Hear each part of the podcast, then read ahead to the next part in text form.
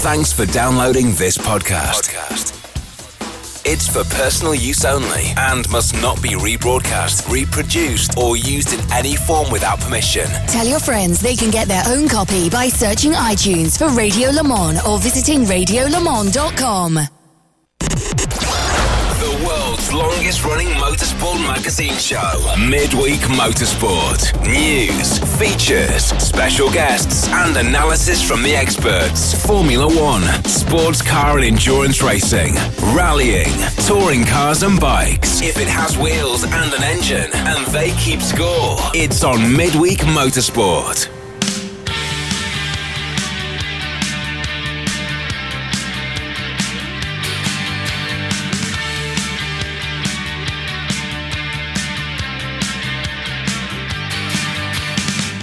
Hello, everybody. It's just after 8 o'clock here in the UK.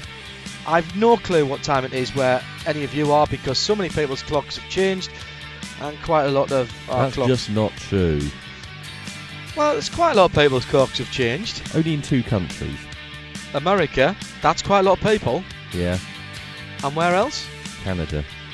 Right. So North America, most of North America have changed their clocks. We change our clocks here in the UK and in Europe uh, this weekend, which means we have even less sleep. Whilst we the rest of the Northern Hemisphere. All right, okay. Uh, and that was Tim Gray up in London. Good evening, Tim. Good evening, John. And good evening to the listener. Uh, yes, this good evening, is listener. Midweek Motorsport uh, Series 14, not episode, not 15, as it says on our chat. Episode, episode 12. 12. It is episode 12. That is quite correct. And on a packed programme tonight, Tim, we have what? Uh, we have a packed programme with lots of interviews, Right. uh, plus our usual features, and uh, some other things. we are chock full with guests tonight. Yes. So if Some you- people, you'll hear some voices tonight that uh, you won't have heard for a while, and you'll Yeah. maybe miss some voices that you've heard a lot of recently. That's, okay, that seems reasonable. Um, let me trail ahead a little bit. Uh, toward- towards the end. Uh, well, tomorrow, yes, definitely. Let's trail ahead. This time tomorrow, Tora Radio Show. All things virtual racing, and they've got some big news. And it's another big show for the Tora uh, guys. So tune in tomorrow, one 8 of o'clock. two this week that they have. Yes, there's one on Friday as well, is there? The British GT special is on Right, Friday. British GT special on Friday, and the tour, the normal tour radio show tomorrow night at eight o'clock here on RS1. Um, we're going to get uh, Krilzy up later on tonight once he gets up because it's already tomorrow where he is. Don't get me started on that. Uh, we have hopefully, if he turns up, got Johnny Palmer. He's en route to Hindhaugh Towers at the moment. He'll be there in an hour or so. Uh, half an hour, he said. Uh, no, we have half got. an hour is what Eve said, All right. which means that that's what he told her. Right. We've got Joe Bradley. Hello, everyone. No time for anything else other than that from him. We have Shea Adam. Good evening, Shea. Good evening, John. And we have Jeremy Shaw. Good evening, Jeremy. Well, well, well, here I am. Yes, you are. And I can hear you. That's great.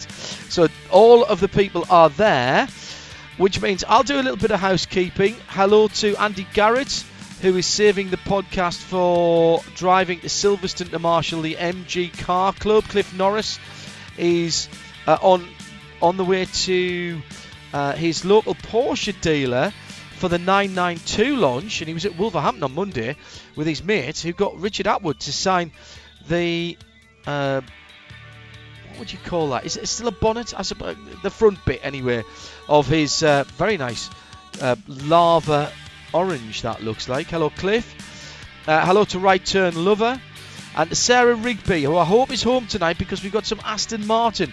Dave King, the man at the head of Aston Martin Racing, will be joining us in this first hour. Our big interview is Vincent Vosse from WRT. Spoke to him uh, last week in Belgium, and he'll be on just after nine o'clock tonight. Rob Jana, apologies for tonight's show, listening uh, on on the drive to Silverstone as well. He's marshalling at the MG Car Club Clark Car Club meeting as well. Wow, uh, all good stuff. Rob Chalmers is listening live now that he's finally got power and Wi-Fi back in his house. Five days after a pipe burst and turned my hall into a river. Still no lighting though. Rob, our thoughts are with you good luck with getting that sorted out. Mike Sargent has his afternoon coffee sorted out, listening uh, and excited to hear what we thought about the IndyCar Classic. You won't have to wait too long for that. Nick Holland very excited because he's seen a DBX, that's the Aston Martin SUV prototype for the first time. And Simon Davison's listening live, preparing for a massive interview tomorrow morning. Good luck for that, Simon. Uh, also, Chris Humphreys is tuning in tonight. I bet he's marshalling at the weekend as well. Uh, as well as Claire Smith, who's listening tonight. Uh, oh, Cliff's just sent me a picture of very nice bright yellow 992. So Yoda's uncle as well is in tonight on parade, waiting. Simon Hoff, house move keeping him busy. So plenty of people in tonight. Still prepping for June, says Piston Ring. New flagpole tested and flags raised for Le Mans. Good stuff. Uh, no, uh, no AFAs tonight for Chris Suku. Early pizza with friends back in time for the show. Re-prepping for Le Mans, as is Ian McCarthy listening in as well. All good stuff. It's breakfast time for him. And from the Cube, it's Money Elysium listening in, as well as Juan Carlo, who says, Good afternoon from the land of the maple syrup and caribou. Super different to be listening to you at 1300 and not at uh, midnight. Okay, so you've changed time zones, Juan Carlo. Okay, that's enough of the parish notices. Let's get cracking for our top story world's longest running motorsport magazine show, Midweek Motorsport. News, features, special guests, and analysis from the experts. Formula One, sports car.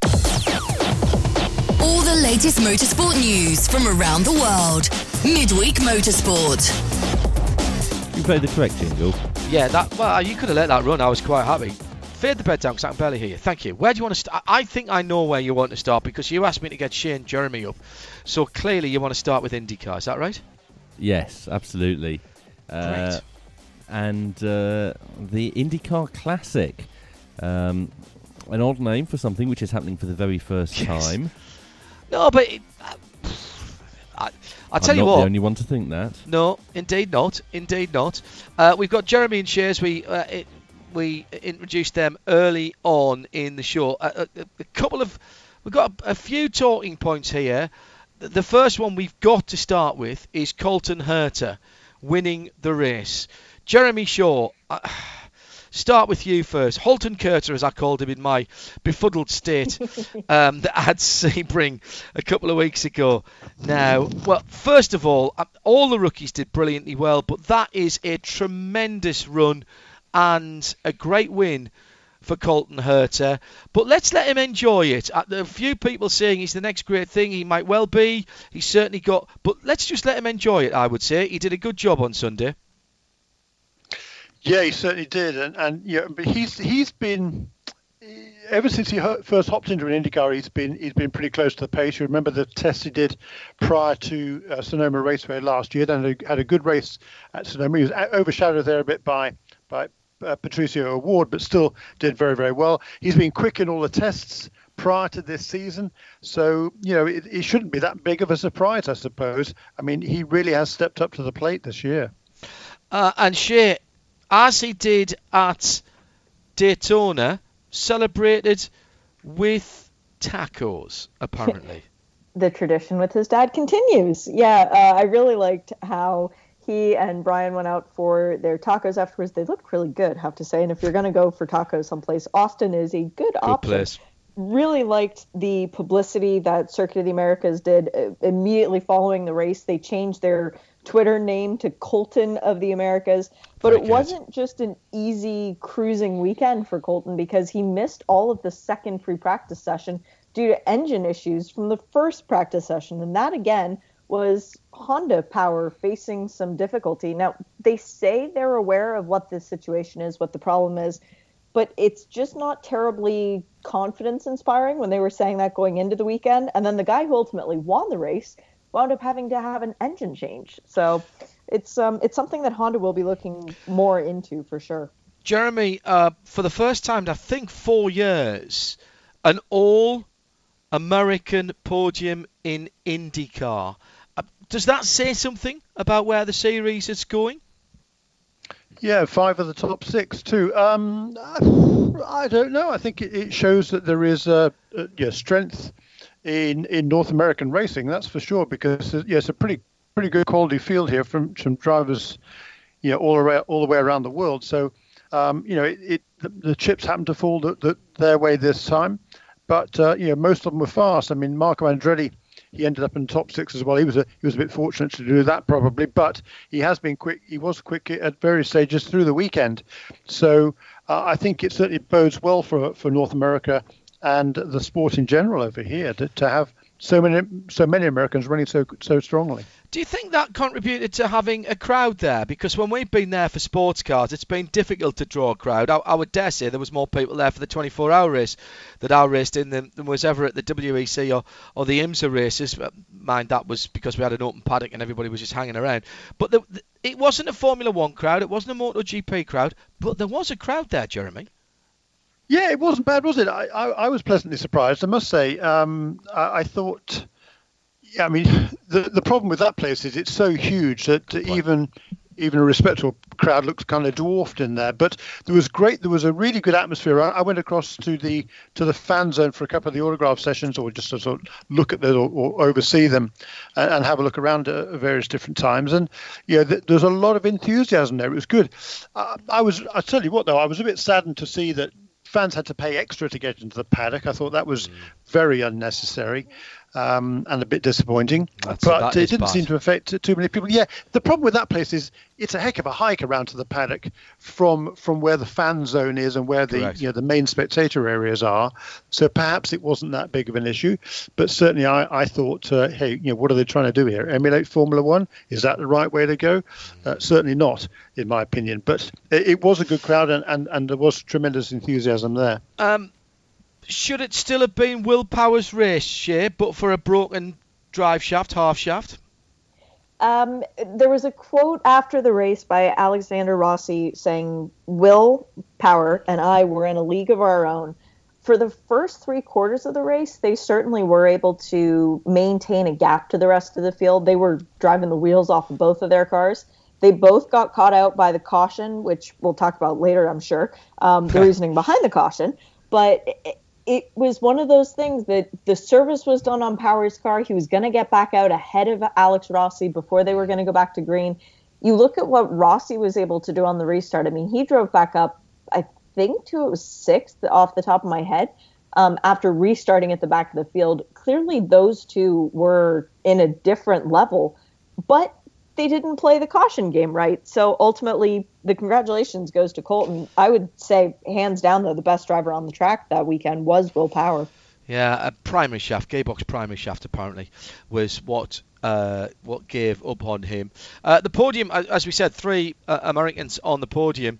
A bit of a um, a foobar on who got what because Colton's not old enough to have champagne, so there was grape juice bottled for that. But apparently, shit, that went to Josef Newgarden, which he wasn't too pleased about. And, and did you see the picture where all of a sudden Josef realizes that Colton has the real champagne?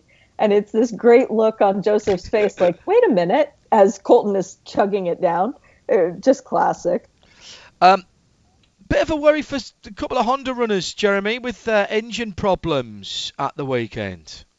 Uh, yeah, there was the, the blow up for for uh, Colton certainly in the practice session. But look at look at the race results. There was only one DNF out of 24 cars, and that was Will Power's uh, uh, primary shaft failure. So you know, yes, there is a concern because they had what was it three failures at least at uh, at St. Petersburg, but uh, just the one here. I don't know the details how much mileage there was on that particular engine, so, but um, certainly it's it's it's it's a a concern, but not a major problem because every, all the other Hondas finished and most of them ran, you know, ran ran pretty strong. So yeah. so we were, don't think they turned the Hondas down or anything like that. Well, no, uh, I don't. Um, so uh, yeah, I mean, there were six of them in the, in the top uh, seven. Uh, the only interloper there was Josef Newgarden, so uh, I don't think it's too much for Honda to, concern, to be concerned about. Uh, just what Shea was talking about the strategy. I mean, that, that wasn't a it was just that was the luck of the caution that the way that felt you know the way that same way that Sebastian Bourdais came from nowhere to fifth um, and Marco and and also the the, the reason why why Sebastian Bourdais won the last two years at Sebring, at St. Petersburg, excuse me. So you know that's just the, the luck of the the luck of the draw. I, I know I was talking to the, to the, the Penske guys uh, during the weekend, and they, they were telling me that it was it was a bit of a difficult decision whether to go for three stops and and try and save a bit of fuel, or go for four and run flat out. Um, I, I, presume those two were saving fuel. I, to be honest, uh, I would, I, would left before the the race was over and I haven't had a chance yet to finish off watching it on TV. But, oh, but I'm like presuming it. that they were they were stretching their their uh, their, their fuel and, and they were kind of caught out by that. So yeah, that was sort of unfortunate for them. But that's really all it was. You know, unfortunate because they were very definitely those two the class of the field. Uh, another red flag share in qualifying, which uh, didn't help out Sebastian Bourdais and uh, Tony Kanaan and Simon. Pa- I mean, Bourdais came back to fifth, I think, but um, yeah Kanaan and, and Pagenaud still struggling in the early part of the season? Very much so. And it was rare that Tony Kanaan caused the red flag in the qualifying session, which dropped him back to the back of the pack. But again, another example of Pagenaud and Bourdais two weeks in a row, effectively, trying to lay down a good lap right at the end of the session and getting caught out by a red flag. So that's something that IndyCar might want to look into to see if there's any way around it. But also, the same could be said why didn't they lay down their fast lap before. Well, I mean that's so, it. You go out and get a banker lap exactly. in. I, I, I just, I that's just exactly right. Yeah, you, have uh, got to play the rules, haven't you, Jeremy? You do. I, I don't like the rules. I've talked about that before. No. I, I, I, hate I hate the way they split the field into two, and it's kind of a lottery as to who's drawn where. Uh, although it, it is set on, on practice times from early in the weekend, admittedly, but I still don't like it. I'd like to see all the cars out on track uh, together, uh, even though it's even though it be crowded, um, and then it's up to them to find a clear lap. But but Shea's absolutely right. You know those those teams uh, and talking to various teams over the weekend. Um, you know, they, they don't agree with me uh, that the rules should be changed. Uh, okay. And if people, as Shea was was intimation there, if they want to wait uh, and and risk not going out early on, that's their that's their fault, yeah. uh, and that's fair enough. Uh, I think it wasn't quite as clear cut this this time as at uh, as at St Pete, where I think they had a bit more more more clear running this time before the red came out, a little bit more perhaps before the red came out, but not very much. So it's up to them. But the other, the other thing, particularly for Bourdais, is, and I was talking to his race engineer on uh, on Saturday, he's he's struggling this season, Sebastian, to, just to get the get the most out of the car on a on a set of sticker red tires. Right. Don't really know why. They don't really know why that is. Nor nor does Sebastian. It's certainly a bit mystifying to them and a bit frustrating. But uh, come the race time, he's a lot more competitive. But it is something that Sebastian himself needs to work on.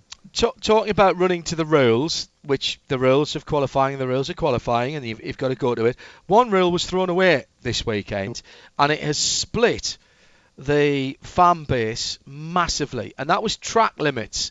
Uh, IndyCar decided not to enforce track limits pretty much anywhere around the circuit. It was most noticeable at the exit of turn one, uh, at the exit of turn 12, and of course at the exit of turn 19, the penultimate corner uh, yep. on on the track. Um, uh, Jeremy, you were there.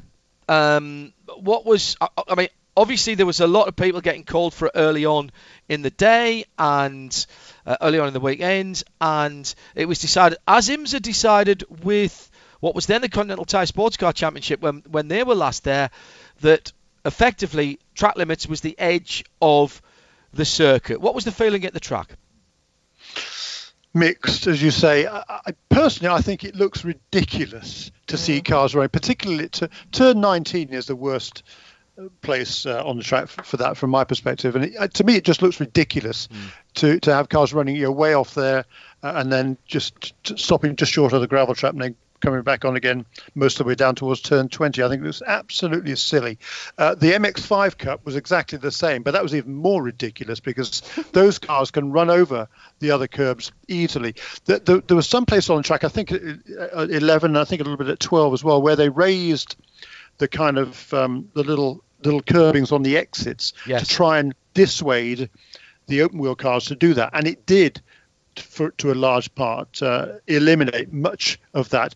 Certainly, in comparison to the MX-5s, I mean, they were literally all over the place, mm. and um, aesthetically horrible. Looks untidy. Uh, and, and, again, it looks untidy, doesn't it? Looks dreadful. It looks absolutely dreadful. Yeah. And and Shea, one thing I would say was, I mean, we ran contrary to many people's uh, thoughts before the race, we ran with only one full course yellow, and that was caused by an accident that was 15, 20 yards off the track. Uh, if there had been a wall there, both cars would have been into the wall, and the two. Cars a wall there, there wouldn't have been an accident. Uh, Well, no, all four of the cars would have gone into the wall if there was a wall there. Is, is my point. Um, yeah, it was just reckless. There is a big bump right at the apex of turn 19. I was at Circuit of the Americas two weeks ago for Ferrari Challenge, and by the way, race control, even when they're not functioning on a big weekend such as IndyCar, they've got cameras on Yeah. every corner and multiple cameras. I'm talking three cameras, different angles, different viewpoints. They can enforce track limits. They chose not to. I respect them for that. That was their decision. But the fact of the matter is that James Hinchcliffe and Felix Rosenqvist came together well off the track, and it resulted in Felix being speared across the track and then into the pit entrance effectively. It took six laps for IndyCar to get that uh, accident cleaned up and to get back to green. That's a large chunk of racing that we lost. I, I, I've got a couple of things to say about this, but I want to bring Joe Bradley in because he actually likes it. I love it. Why? I don't know. It takes me back to when I started racing. When I started racing, and Jeremy will remember this. You, your track limits were until you hit something or you upset the car to the extent that you Unless lost you got time. an advantage. Uh, if you, you know what, if the outside of the corner you could keep momentum and you got more speed onto the corner, and if if it was in the the heat An of summer and of it, time over and it- distance. yeah, and, and you used it. You used every available bit of track and more. I- I- and and I loved the look. Yeah, I, I I'm completely in contrary to what Jeremy uh, said. I loved the sight of those cars in that penultimate turn. Just just letting the car breathe and dance over the bumps. Beautiful. Uh, Tim Gray has uh, something to add on this. The worst one for me, Jeremy says uh, he thought turn 19 was worse. I think turn 12 was worst. And the reason for that is that when they set up the TV cameras, they. He's the TV producer in Tim coming out. They were obviously doing it based on filming cars on the track. Correct. And Yeah. when the cars were running wide at t- turn 12, it was clearly very uncomfortable for the cameraman on that camera to follow them off the track because they were not centre of frame at all and No. sometimes they just disappeared. Right, I've got two things to add to this. The first from my own experience of racing at COTA, which we did in a 24-hour race for Creventic, which is not a big series like IndyCar. Track limits were strictly enforced in that at 19, at 1, at 8, where you can gain a, a real advantage if you go all four wheels onto the red to square up 9 to get yourself straight before you go over the brow. And they were strictly enforced there and at 12. Now, if they can do it, anybody can do it. One thing I will agree with is what Brian Till tweeted, um, which was don't blame the drivers because they'll take whatever advantage they're given. And I completely agree with that. Um, turn 19 is a phenomenally challenging corner. And letting you run off the track there just negates the fact that it is a phenomenally challenging corner. In a GT car, you hook the sausage curb on the inside to get the car straight. Now, I, I accept you can't do that on an in, with an Indy car, That'd but be a big shunt. that would be a big shunt. But the, the thing about it that you don't see on television, Jeremy, um, is that the edge of that corner falls away. So if you don't get your turn in absolutely right, you fall off the track. If you don't care about falling off the track, you take a different turning point and you don't brake as much, and then you've got that ridiculous sight, as, as, as Jeremy said, and I have to say I agree with him, of people having to find a way back on the track before the grass starts in the braking area to turn 20, which is which is a nonsense. Now that's that's my I'd like ex- to see a water trap there. yeah. with How about piranhas, with piranhas in it. Piranhas, Yeah. yeah, exactly. Yeah. That was oh, that was always Allan McNish's thing. Sharks with laser beams. Sharks with laser beams. The, the, but the the um, the lake or whatever uh, Jeremy's just said, the pond. Yeah, you would be going to the edge of where you could and keeping the momentum of the car, which is my point. Exactly. Right, here's here's the s- here's the That's second exactly right. here's the second point, which is Let, not let me just come back to that very quickly. Go and on. just say, you remember when we were there for when IMSA and, and WEC were there two Yes. or three years ago? Yep. Uh, uh, WEC in, said they were going to enforce it. IMSA said they weren't. yeah Um, I, I, we, you and I disagreed on that. yeah Uh, and um, and my perspective afterwards was that IMSA made the right call because they couldn't police it. They felt they couldn't They police decided it. they couldn't police Yeah. it properly, so therefore let it go. WEC, in my opinion, uh, didn't police it properly. They, they, some people got penalised and others didn't. That's what I didn't like about it. This, in this day and age, as consistency, that's all I'm looking for. Yeah. Um, and in this day and age, with, with as good as the GPS tracking is on all of the cars nowadays, that really shouldn't be a problem to police. Um, and you know, I think Brand, don't don't Silverstone and Brands Hatch at, at Copse and, and Paddock Hill don't they have They have uh, sensors. uh, and also Graham Hill Bend have sensors there, which triggers off in waste control Yeah. when some. Yes, so- I mean, that's not it's not Silverstone, I don't foolproof. No, but they do at Brands. Brands, has- Brands Hatch, Donington, Yeah. Snetterton, and Oulton Park all have them. Yeah. Okay. Oh, okay. Not at Copse. It, it- okay. it- it can't Um, be beyond the wit of man for a series like IndyCar to police that. I just don't believe it. There's only 20 odd cars there, and you know, uh, it, I, I can't believe that a series of the standing of Creventic could do it with 46 cars, and you know, Ferrari Challenge Yeah, well, there's a lot it. more respect. There's a lot more gentleman drivers, and they're, they're going to respect the rules a bit more, perhaps, in Creventic than than, than in Indy cars. Well, isn't that the wrong way around, though, Jeremy? Isn't that the wrong way around? Absolutely. Because you would That's expect the guys, yes. You would ex- you would expect that IndyCar would say to their guys, guys, you've got the skills to be able to actually drive the track. Um, therefore, drive the track. The last word on this, I'm going to give to someone who isn't here tonight, but who, uh, when he told me this, it was like a bolt from the blue. And it's Eduardo Freitas, who is the race director of the WEC. And notwithstanding what Jeremy what Jeremy's just said uh, about consistency, etc. Eduardo made a very good point about track limits, not just at COTA but at other places. He says, what you've got to understand about why we enforce track limits is because the track is built with the understanding that people are going at racing speeds within the white lines. And the track safety is predicated on people being within the track white lines. The moment that you get outside of that, you are effectively running on the runoff. You are in places that you're not supposed to be, that might have concrete walls that you're not expecting to hit because you wouldn't expect people at that trajectory or at that tangent. And you've got marshals posts that are in a position that might not be protected because you don't expect people to be out there. And there is a fundamental safety issue about going off track as far as they were going off track at the speeds that they were going off track. And a prime example of that is you've turned a medium to fast corner into a flat out corner. Correct.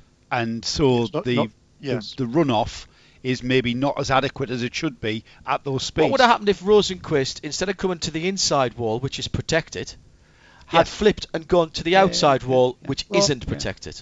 who who was it? Somebody went off there in, in practice or qualifying. Yes. There's a great shot of that, and, so, Yes, and one of the safety safety worker. guys was in the in the in in, in, the, in the restroom at the time, which is right at the impact point there. Exactly. And and he, he was watching out of the window of the uh, of the uh, of the portaloo while he was.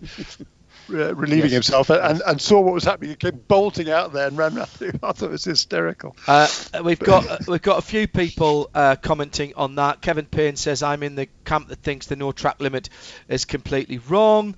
Uh, Stu G says answer track limits, let them run off track, but since they're effectively rejoining the track when they come back on, make them slow down or even stop completely before they do so. That should sort things out.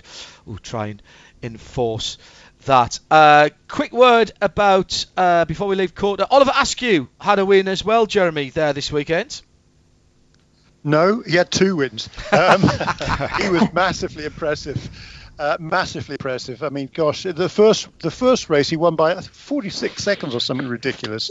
He was absolutely gone, league of his own. Okay, the other guys were fighting behind him, and it was a brilliant race behind him, by the way. Really exciting race behind him. Great stuff stuff going on. But Oliver, I've been saying this now for two or three years. He is the real deal. Yes. And uh, you speak to everybody on that team, and, and they will say the same thing. Now, there's a few question marks before, but now, yes. Uh, and Stephen Simpson, by the way, was working with uh, with that team this weekend as a driver driver coach, and uh, he he he was the same opinion too.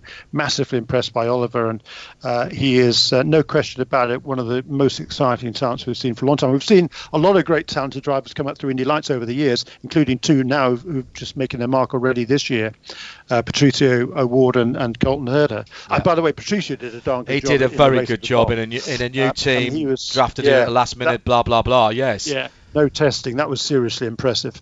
So um, uh, Oliver for me is is the next uh, next step on that one. Jeremy, got, that... I, I, well, no, I'm not going to let you go because I've got to get this one in. Go on. Uh, t- for, team, for Team USA scholarship, he's one of the winners of that. Um, this weekend, Oliver won both races. Um, Josef Newgarden was second in the IndyCar. Colton Herta, by the way, he was he was too young to win a, a Team USA scholarship. He'd moved already moved on to Formula Three by the time he was old enough to go race Formula Fords in the UK. Uh, and Matthew Brabham also run the, the Robby Gordon Stadium Truck Series, and all three of those guys, plus Braden Eves, who won both USF 2000 championship races at mm.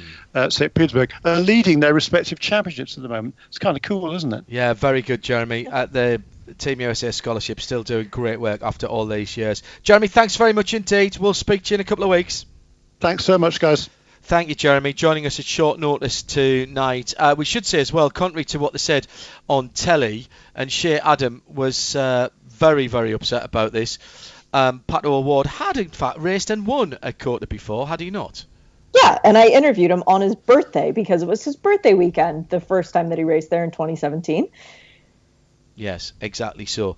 Uh, Shea will be coming back later on. You're listening to Midweek Motorsport, Series 14, Episode 12.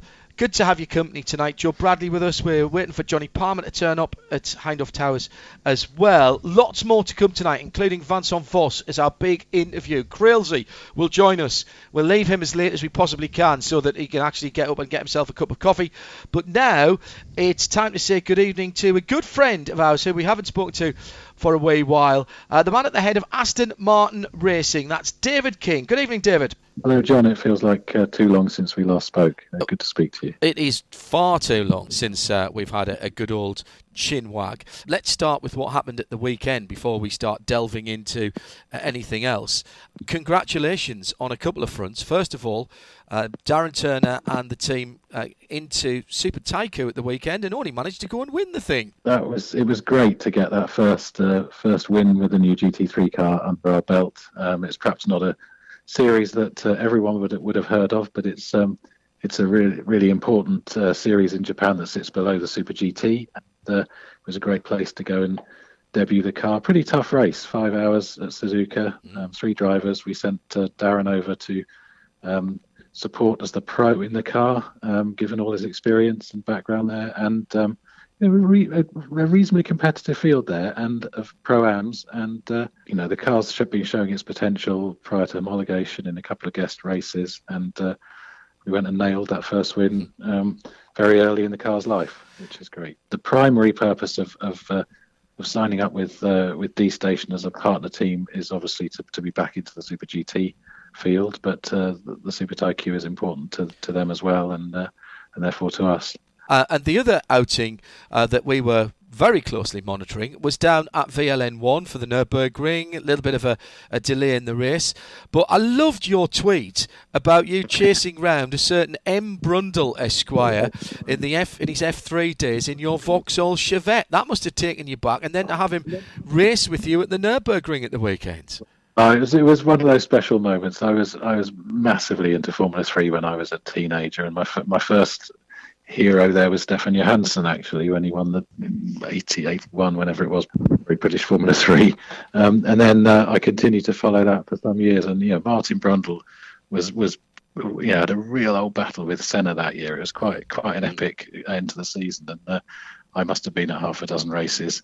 Saddled me on my own, so was 18 years old with my camera and my Vauxhall Chevette, um, cheering him on. But uh, so to have him on one of my cars uh, years later felt felt really quite special. That that's a, that was a very special car he was driving. To get his permit, obviously, he's got to do a certain amount of laps. But but that's a thing that you've done for a wee while at the Aston Martin Performance Centre now with, with the with the V8. It it is. It's it's uh, necessary for any driver, regardless of of uh, status or reputation or, or, or whatever, that they have to go through if they've not they have to go through this process, um, which involves doing minimum of 18 laps in a VLN race in a low-powered car. Uh, so we have a restricted V8 Vantage GT4, which is making no more than 300 and something horsepower. That's that's um, we put a number of drivers through, professionals and uh, and uh, amateurs, and um, Martin had to go through that very same process. And I think if you followed his some of his uh, his reporting over the weekend, he, he learned a hell of a lot and had a great experience. you achieve that by simply what putting air restrictors on the car. Is that how it works? It's a, it's a it's a calibration change to Yeah. just just uh, um, effectively stops the engine running um, uh, wide open throttle. It's not much not not much more than a than a uh, electronic brick under the throttle pedal, John. um, I think Martin got eight of his laps in, so he's, he's got to do a little bit more, has he? Yeah, because the because the race was was cut short because of the fog, so um, it uh, just means we'll have to run him and and the other uh, uh, new newbie in the car in VLN. I think VLN three we're, we're doing next, and then the the intention is then that Martin is fully qualified and able to do some proper, you know, unrestricted racing um, later in the year with us with uh, with our new hopefully with our new GT4s. And uh, you know, it's what a credit to Martin that he's still got the passion to come and and test himself. Um, uh, at the you know the back, back end of his career. Is that a service, by the way, that you know it, we can ring up? Anybody can ring up and say, "Look, I've got a license. So long as you've got a, a, a race license, can I come down and do a bit of schooling and and jump into that at the performance centre?" It absolutely is, and because we've got a permanent base there with with experienced people, we can walk somebody right through um, right through the stages, the, the, the track training, the classroom training, and the uh, and the uh, restricted uh, racing in VLN. So, um, and those that have gone through it have have um, loved it. They got a lot out of it, and it's relatively relatively affordable. And um, what it means is that everybody, it, it it means that everybody there knows what they're doing. Because it used to be a few years ago, you could just rock up with a with a national license and go and go and uh, cause havoc on the on the Nordschleife amongst professionals. Um, it's a it's a good process, and yes, anybody interested, um, drop me a line. Yeah. oh, you know, you know what's going to happen. Now I'm saving pennies already. That's uh, I'll start put, start putting start putting money aside, and you'll be deluged with uh, with inquiries about that. You and I have talked before about relationship that Aston Martin have with R-Motorsport going into the DTM this year and the excitement with DTM and Super GT is they're coming closer and closer together. And eventually actually the cars will be pretty much identical. With the thought of of once the the technical specifications come together that people will be able presumably to swap backwards and forwards between one and the other David? I think that's the vision. Eventually, yes, and and you know R-Motorsport have got have got that you know see that vision uh, for the future. Um, they've become a really significant GT racing team over the past few years, as well as being involved in some other aspects of our business. So um, you know they're a frontline partner GT3 team now in Blancpain Endurance Series, and you know they've made the the brave um, commitment um, desire to, uh, to to go into DTM, and we're keen to support them. We've licensed the brand to them, and and um, and whilst it's not you know a, a works entry as such, they are representing us um, at the highest level in that in that form of racing. And uh, fingers crossed, you know they're coming from quite a long way back, late start to the season, uh, but they're pushing hard. In I think they're testing today actually, and. Uh, um, first step, you know, that's yes, the the um, the class one rigs for the future is a good opportunity, but the first step is to make sure they can get themselves into the series um, and uh, um, and see how it goes from there.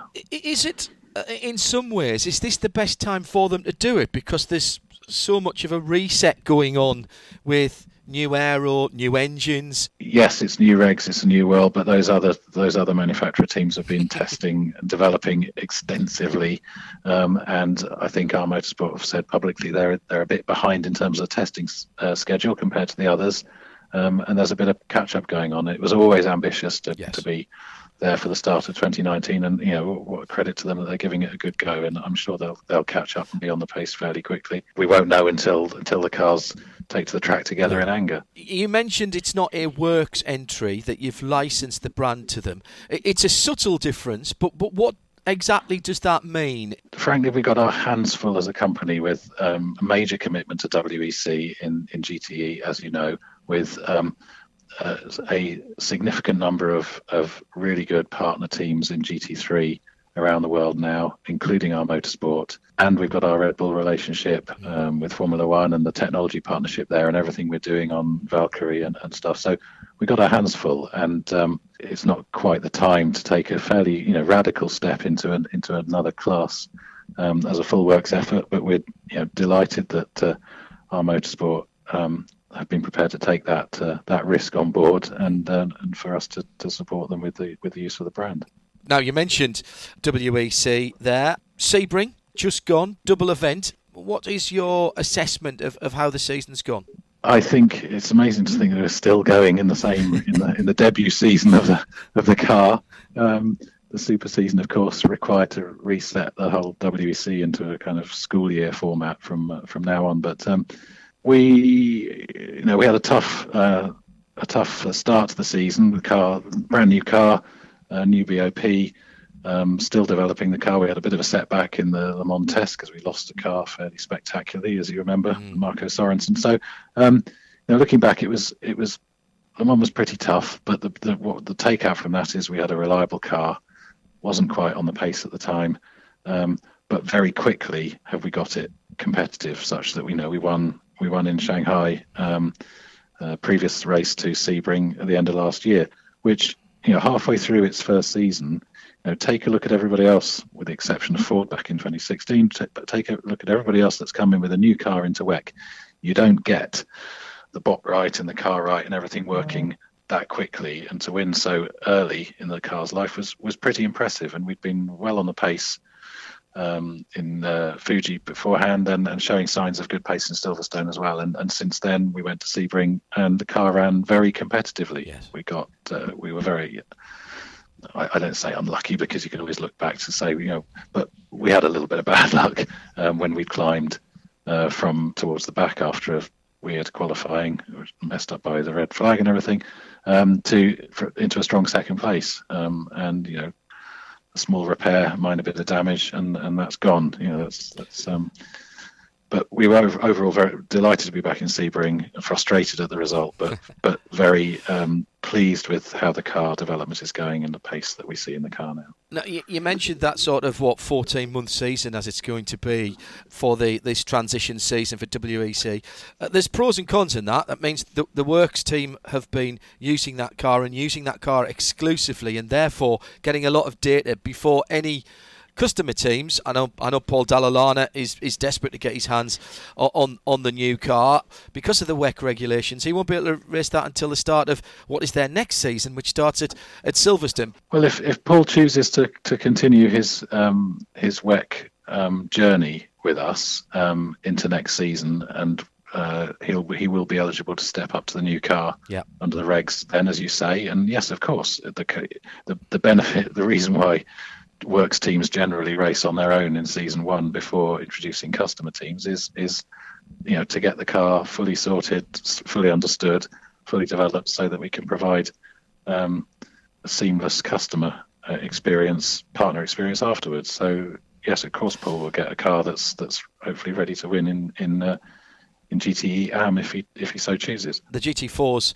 and the GT3s are starting to get into customer hands now. That's a project that you've seen right from the very beginning, David. That that must be very fulfilling for you and for the rest of the team at AMR. Yeah, we were we were very early in when when the, G, the whole GT3 uh, thing got together in the mid 2000s. Uh, we were one of the first teams uh, brands to homologate um, with our old DBRS 9. Um, which was the GT3 version of, of the DB9, and and so that we were right there back in 2006, um, and then we were first in really in GT4 in 2007, as you know, the car that sprang out of our Nurburgring 24 mm. car. Um, so something we strongly believed in, um, this idea of racing cars that are very closely related to the road cars, and to go, to have gone a full cycle, seen the old Vantage through its whole whole life, and then to have replaced it with with New Vantage now. Um, it, it, takes a long time to build that reputation, but, but people know they're buying a car that's going to be well developed, robust, easy to drive, um, and good for endurance races. And those those same those same characteristics, uh, I think, um, are shown in in the new cars that we had in the old ones. Uh, and you must be delighted with the take up with the customer cars. We're going to see more than ever in British GT as well. British GT is so important. You know, on the one hand, people say, "Oh, isn't it a bit of a sledgehammer to crack a nut having so you know works drivers in cars and and so many cars on the grid?" It's our domestic championship. You know, we're a British brand. We should be. You know, you'd expect German brands to be to be go and look at them all in in VLN and and um, ADAC Masters and things. It's it's we it's great that we have such a strong presence in in uh, in British GT and that teams want to do it with us. Um, so yeah, and yeah, we've talked about this before. You don't have to look that many years back to to see a pretty thin grid in British GT, and now it's it's it's very healthy, and that's great for the sport. We've got a pretty significant milestone coming up. Um, what some people call the hypercar regulations, 2020 regulations for the top class. Call it LMP1, call it GTP, whatever it's going to be called. We don't know that yet. There seems to be still a little bit of work to do on that. We've seen some draft regulations, which I've always thought was a good starting point, and and we're, we're waiting to go on. Recently, David, a, a little bit of a clue or a, a, maybe a movement from WEC and ACO starting to think that maybe cars that are based more closely on road cars, or in fact have even started life as supercars or hypercars, could be integrated into that category. Does that make it more likely that Aston might be involved in that, that new top class and, and possibly to race for an overall victory at Le Mans? Well, I think yeah, we we welcome the um, the opening up. I mean, let's if we if we take a step back, I think everybody involved in racing would agree that that it, that the top level of um, sports car racing um, at Le Mans needs you know three, four, five, six you know well-known brands, top mm. brands, all all fighting it out for the for the for the um, for the overall win, and that you know that's that's a a fine objective that we should all we should all support, and I believe all manufacturers do. So what what the FIA and the ACO are doing is trying to make that as likely as possible by opening up um, opening up the scope of the regulations, and, and we we absolutely support that. Um, we've got we're in a fortunate position that we that we have plenty of WEC and Le Mans experience through GTE. Um, we have um, a hypercar in in in the pipeline uh, in the Birth Canal right now with with Valkyrie. we have a, another one that we showed um, showed in Geneva recently, the the uh, the 003 project.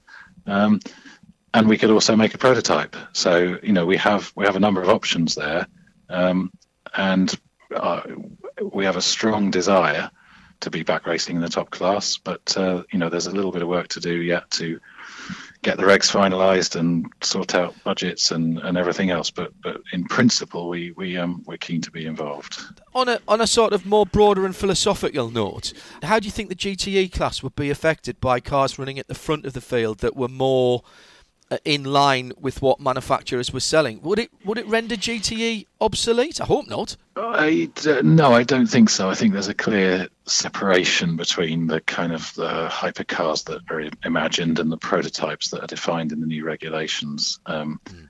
uh, versus the, the, the series production um, GT and sports cars. Um, and you know there's a d- difference in performance there's a difference in in how they look and much as i've loved the whole lmp1 era you know they look like generic racing cars yes. Um, there's not a lot of brand identity between them unless you really know the sport mm. um, and i think anything that makes the sport more accessible to more people um, to get behind teams and brands uh, i think is uh, is a positive thing. And that's kind of what DPI have done, taken a generic chassis or one of four generic chassis and, and sort of manufactured it it up a bit. Is is DPI one way of looking at things, and, and could that come to Le Mans, David? Uh, I'm not the person to ask that. You know, that's a poli- poli- political issue.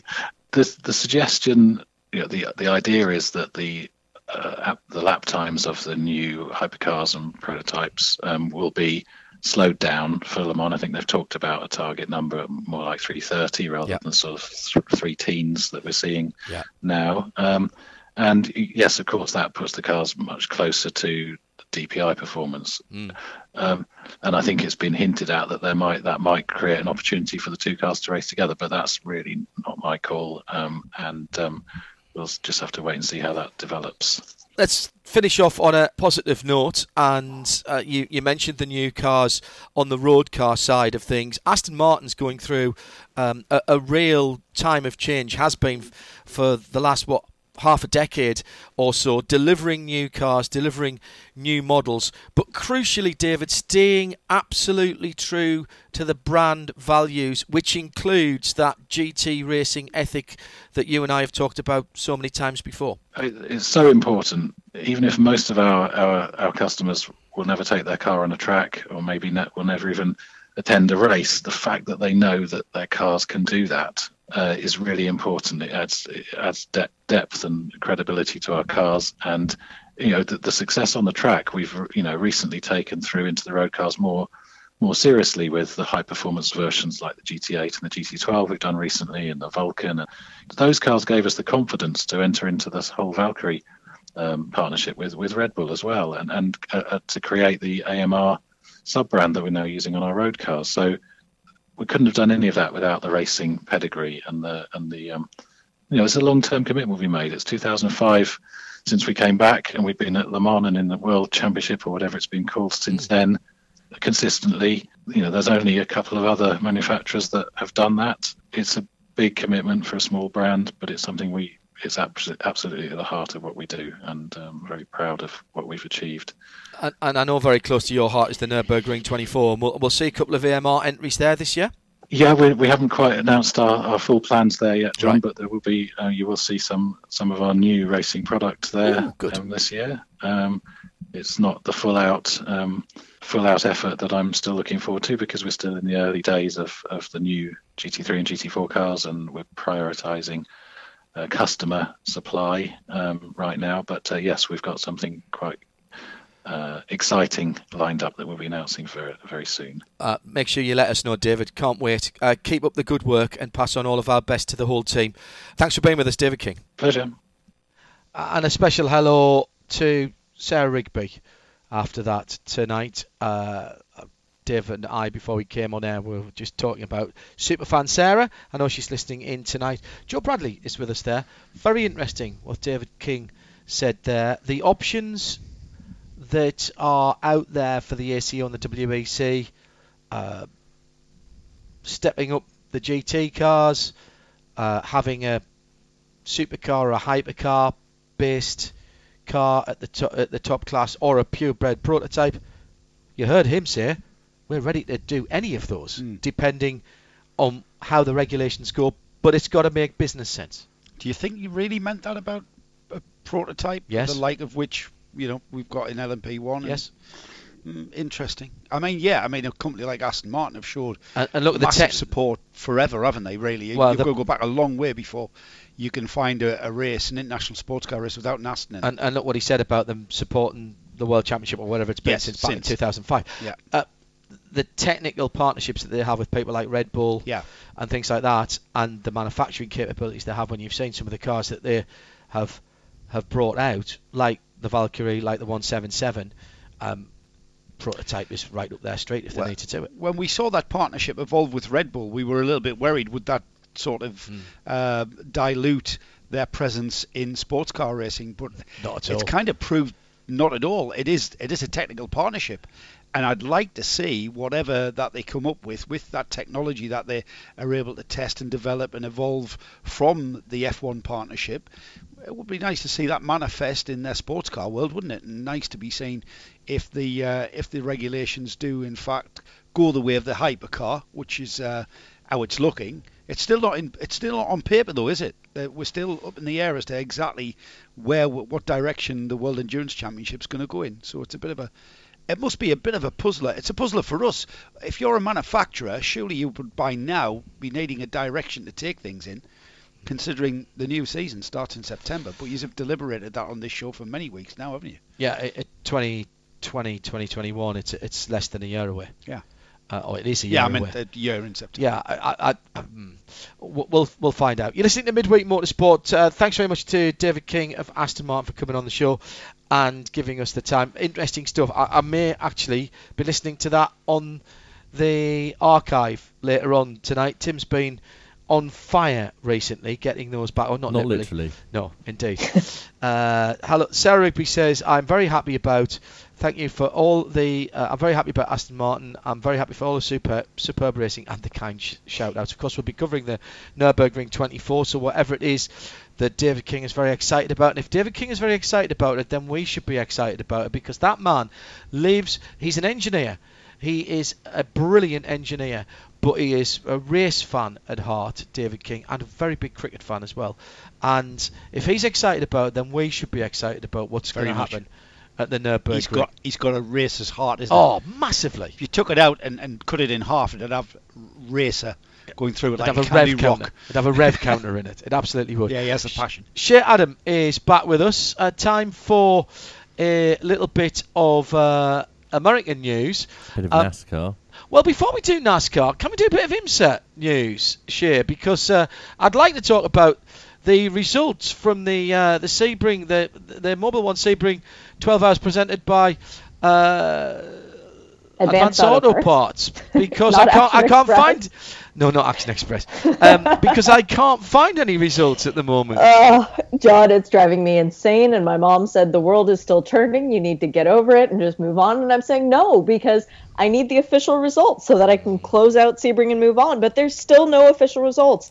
And when I look back through the drive times, there's only one car that missed out. I'm not going to say who it is because I don't know if they're going to take any action towards it. Yeah. But there's one car that was slightly short on drive time. It moves the car down one position. That doesn't matter. The fact that we still don't have official results makes me think that maybe there's something bigger going on. Hmm. Maybe somebody didn't get their data stick in on time. I, I'm not going to speculate as to what it is, but the fact that we still don't have official results two weeks after the race, that is driving me bonkers. Uh, Barber Motorsports next weekend for the next IMSA action, which is part of the uh, IndyCar series, and a phenomenal entry for the Porsche GT3 Cup Challenge USA by Yokohama.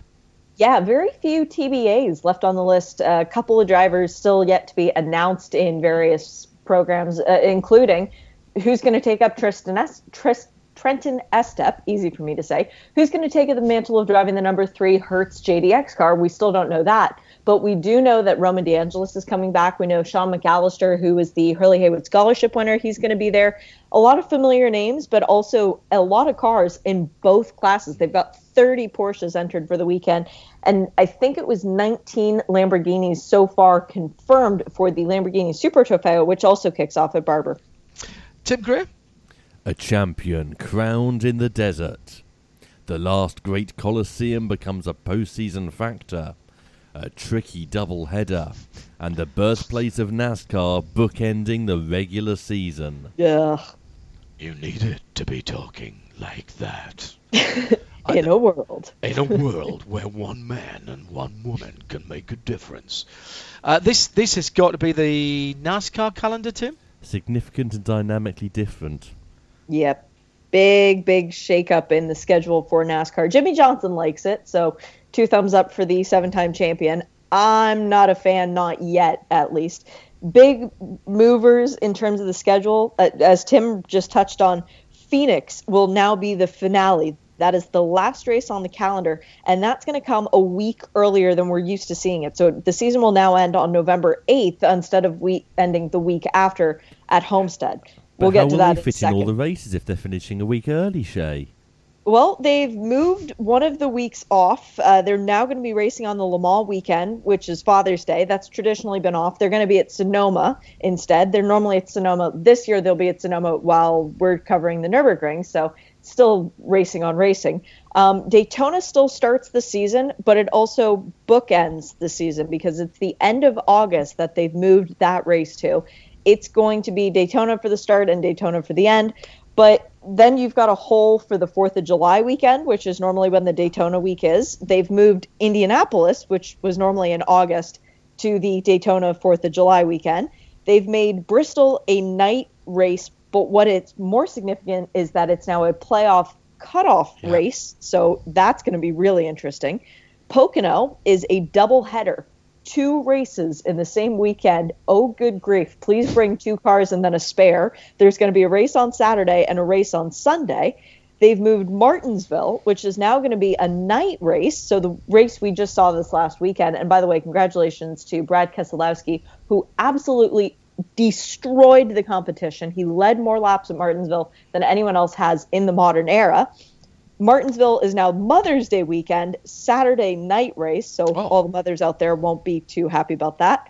Um, Darlington opens the playoffs. That's the other big news. So we go from Daytona to Darlington. They're kind of getting in alphabetical order, which I like. Um, the season is now going from alphabetical order, surely. Yes, exactly. But but there's some sort of parody to it, which I like. Um, the season goes from Daytona, West Coast swing. As soon as the 500 is over, they're out to Vegas, Fontana, Phoenix. Then they come back to Atlanta, And here's the bombshell. Then they go to Homestead the week after Sebring. So Homestead is no longer the finale. That goes to Phoenix. Homestead, I fear, will be desolate mm-hmm. because race fans who live in Florida either go to the Daytona 500 Yep. or they don't go to a race. And the only reason that people down here went to Homestead was This was because the last race of the season, and it was play. It was it was deciding the championship. Exactly. That's the only reason it got any sort of coverage on the news at all down here. This is going to end Homestead Miami Speedway. I, I'm really worried about this no longer being on the NASCAR calendar. Yeah. Right. Okay. Uh, just before we go into our big interview, which is Van Vosse, um, uh, coming up just after nine o'clock. Uh, final bit of American news. Good news and bad news, Shea about the California eight hours. Uh, oh, sorry, no. Before we do that, we've been talking about NASCAR qualifying, Shea, and there's a change to NASCAR qualifying to, to try and negate or at least mitigate some of the nonsense we've seen in the last few weeks. Yep, really, really quickly. Basically, NASCAR decided to step up after the kerfuffle that we saw at Texas.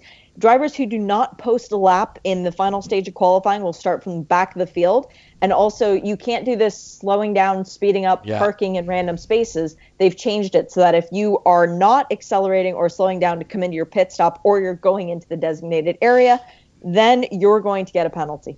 Uh, good news, bad news for SRO and the WeatherTech Raceway Laguna Seca eight hours uh, for the next round of the Intercontinental uh, GT Championship, coming off a huge success at the well-established Bathurst, going to California. Good news, 16 GT3 cars, considerably up on what we've seen in the past. Bad news, only four other entries. Yeah, and three GT4 cars, which should be very strong amongst themselves. One entry yet again for the GT Cup, which is the Lamborghini. It was the exact same story last year, but there are almost no interlopers because instead of the race taking place right when people are starting to get warmed up for the off season, it's smack dab in the middle of everybody's busy season. So you have very few other cars showing up. A lot of strong drivers. It should be a good race in terms of the, the 16 GT3 cars but definitely not the numbers they were expecting. Having mid 30s last year, now they're facing 20. Ah, such an annoyance uh, for that event because I do feel it could be a very good event, uh, event indeed. Shea, thank you very much for joining us. Speak to you next week. Thanks, guys. Shea Adam joining us uh, live from Fort Lauderdale. Before that, we had Jeremy Shaw, and it's just after nine o'clock here on Midweek. Midweek Motorsport, where we're only halfway. And still to come tonight, Richard Krill will be getting up, pouring himself a cup of coffee, and talking Antipodean motorsport. That's the stuff down under to you and me. No clue whether they've changed clocks, haven't changed clocks. Some of Australia have, some haven't, some don't. Mm. Anyway, that's still to come. Uh, we'll be having a chat about Creventic this weekend, back with the FIA uh, International Endurance Series. 12 hour race split into two, three and a nine at Mugello. I'm excited because I've not been there before. Joe Bradley and hopefully Johnny Palmer to talk about that. But coming up now, more of your tweets as well, of course. Keep them coming at Specutainment. But coming up next, it's the big interview. And I've been to Belgium to do that. WRT is where I was last week, and that's where the big interview comes from. Next on Midweek Motorsport. Midweek Motorsport. On RS1.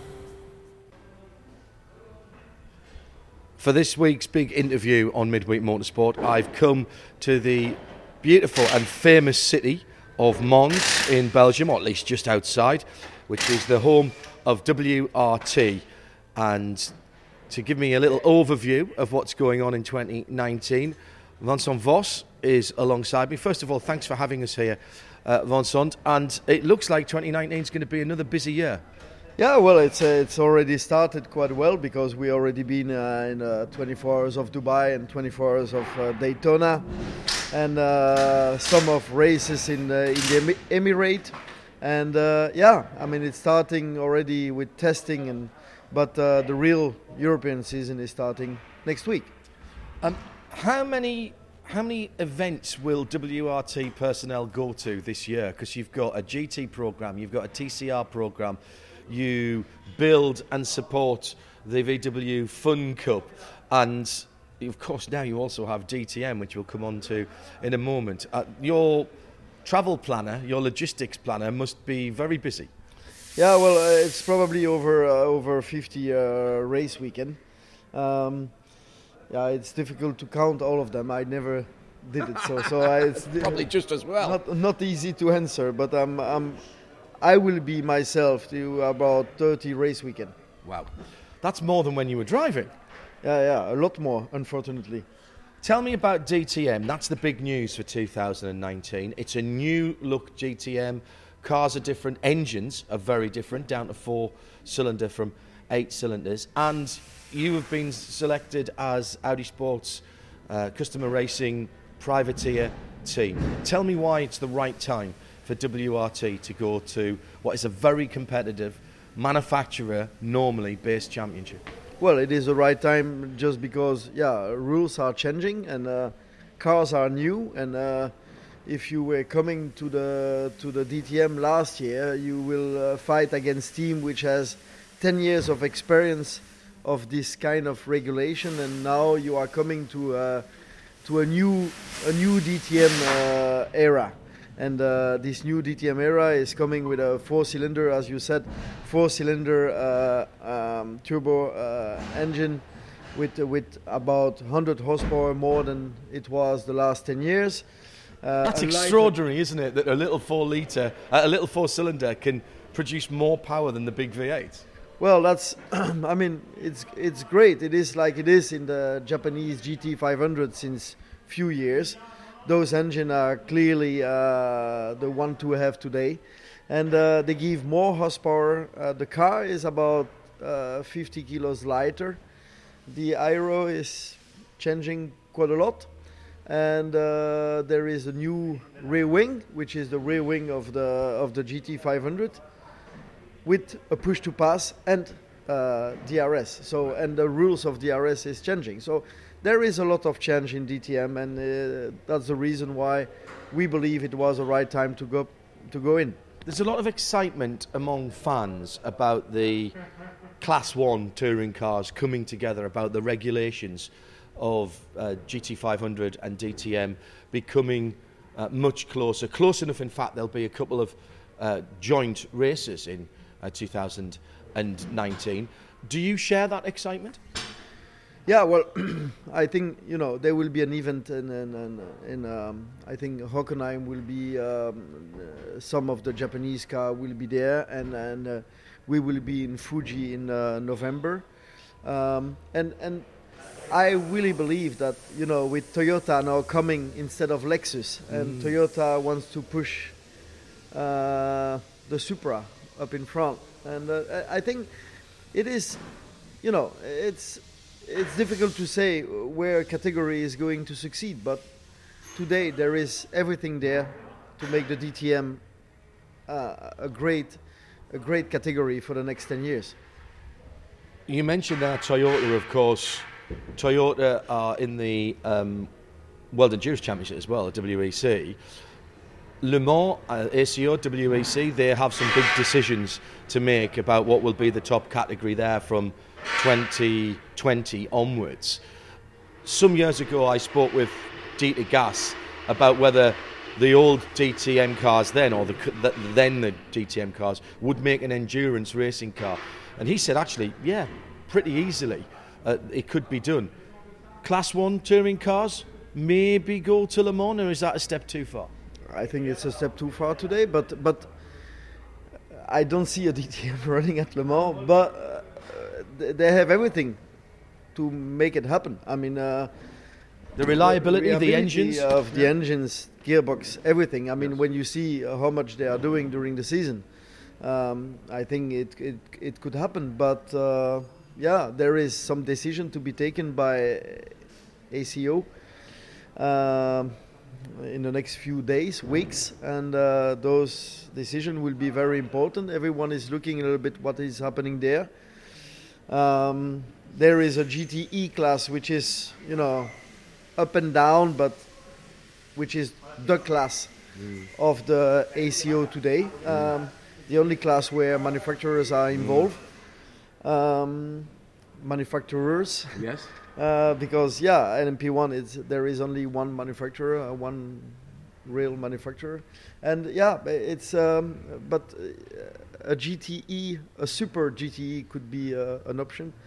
Would that would that interest you? Obviously, it has to be a business decision for WR team, and, and you you don't go into things that don't work for you on a on a business basis. This is not a charity. This this is a business. It has to more than wash its face. It has to provide a return on, on investment. As a, as a team, as a, as a team owner, as a team principal uh, and founder here, what are you looking for in a category to make you interested in it? Well, I mean, it's just you know the opportunity has to be there. It's never been the case the last the last ten years. Um, opportunity where we could, you know, make it happen first and then being competitive. And go to Le Mans, yeah. To go to Le Mans, yeah.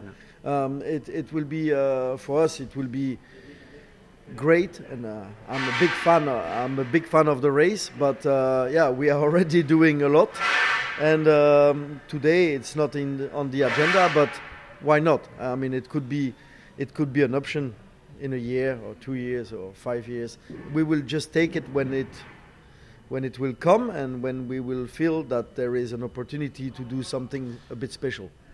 But of course, to be there. Yes, no, you don't want to just be there to make up the numbers, which you never are. When we see WRT on a, an entry list, wherever it is in the world and whatever championship or event it is, we know that you guys are shooting for a, a victory. Um, and of course, endurance racing, you're no strangers to that, having just come back earlier in the year from uh, Daytona and the Rolex 24. The American Championship, IMSA, is doing very nicely at the moment. GT3, of course, is eligible for that. More in the States to come for WRT? Well, I mean, I know you're a big fan of Sebring, aren't you? Yeah, well, I mean, those races, you know, Daytona, Sebring, especially Sebring, uh, it's a it's a very important race for a fan of endurance. Uh, but what's so special about Sebring other than say Daytona or Watkins Glen or or well, Road Atlanta, which are the other yeah, long races? There? I mean, Sebring is a very has a, a huge CV, uh, historic of of endurance races, and. Uh, I used to do uh, Sebring myself as a driver, and I just love the atmosphere of Sebring, which is the closest probably of what is Le Mans. Yes. Um, it's a little bit crazy, isn't it? Yeah, it's it's a bit of a crazy race. It's a it's a very American race, but yeah, um, uh, things is happening there, and and uh, yeah, I, uh, today probably Daytona has changed a little bit, but uh, Sebring is the biggest endurance races uh, in America. And IMSA, the American style of racing is something that you enjoy as an individual and a team? Yeah, well, we we been for the first time this year, uh, this year in Daytona uh, with the team. Um, it was a great um, uh, it was a great uh, atmosphere.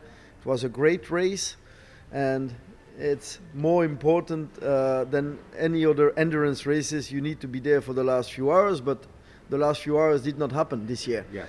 So uh, we were there. Um, we were uh, we did a we did a strong job. Uh, we did not succeed. We did not win the race, won the race, but uh, we uh, we were on the podium. We we fight. We were leading the race, yeah. and that was an important job from the crew. And uh, you know, being there for the first time, I mean, everything is different there. The regulation uh, is very very different. Uh, the car is a little bit different. The yes. tires we use are different. I mean, it's it's quite a big it's quite a quite a big change from what we are doing, and and uh, we were there and we we did the job.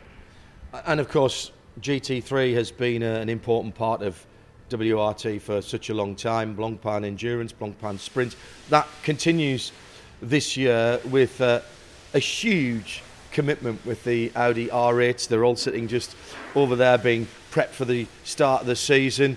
What, have, what are your hopes and your expectations for this year?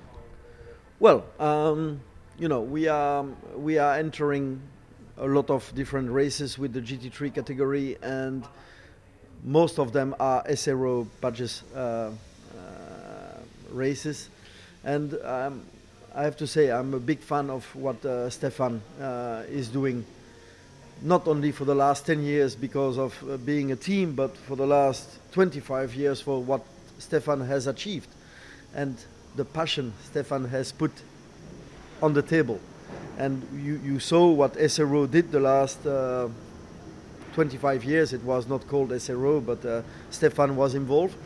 And it's uh, he has created the GT racing um, on the modern day.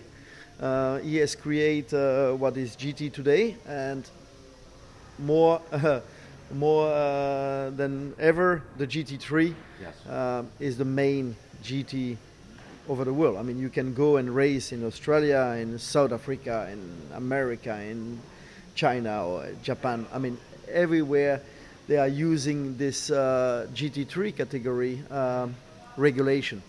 So we are there with with a lot of cars, with a lot of uh, attention from from our, our, crew here, and uh, we are there to fight for championships. And yeah, we will be at the end of the year. We will be in Macau. Next week we will be in Laguna Seca, um, and during this uh, time we will run our, around the world with with GT3 cars, and uh, we will always try to keep that we always put ourselves in a situation to be able to win races, yes. and we will keep that.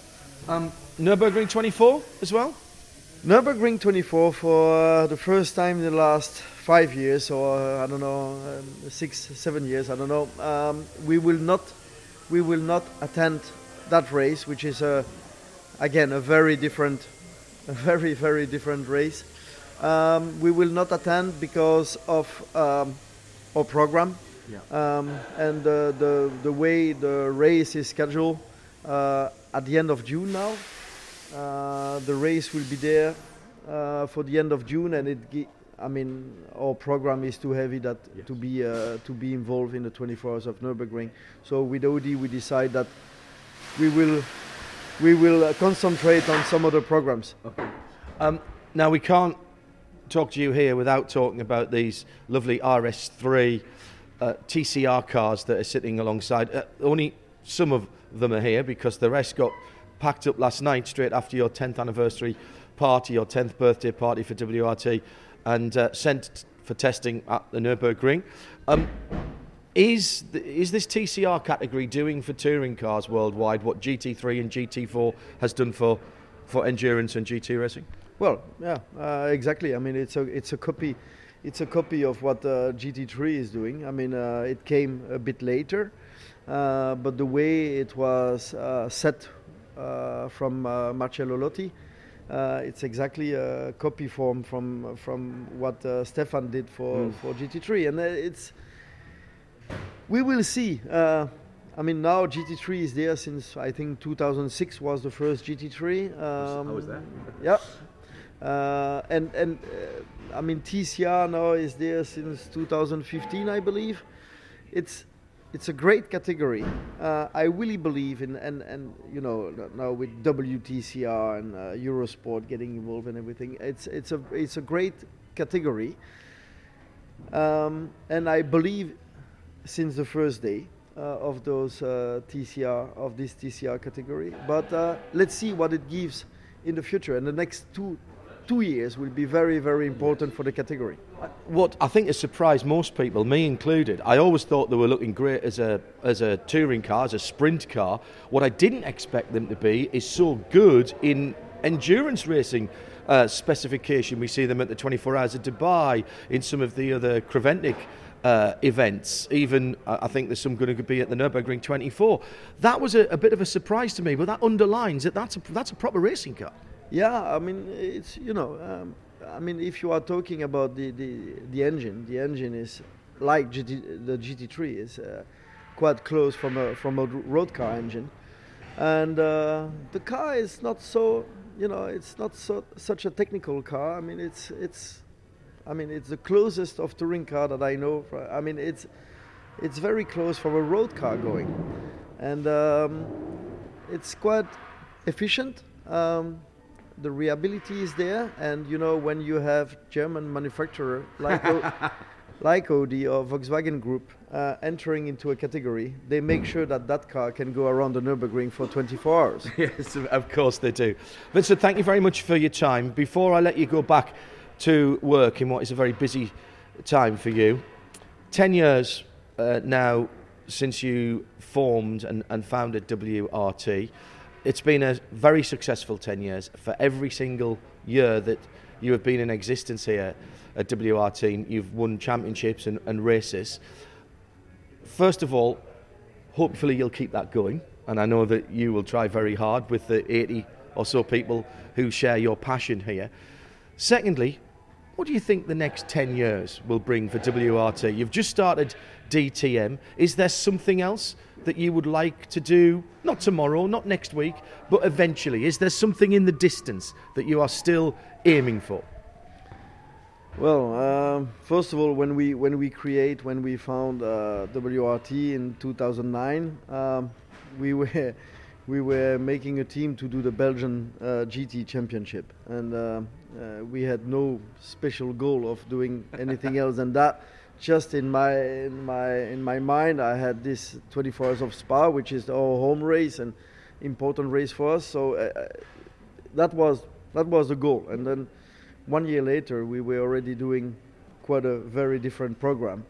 And um, I mean, to, to, to be able to be fighting for championships in whatever category we are entering, it's already an achievement. And um, we achieved to win 39 different uh, championships the last 10 years, um, which is uh, an incredible job from the guys. And I have to say, I'm I'm very lucky uh, to be to be involved in this team and to be uh, with such a group of people working with me. It's been uh, inc- an incredible journey, and I will make sure that uh, this is the same for the next 10 years. And if there is a goal for the next 10 years, it will be just to be able to keep on winning and fight for championships.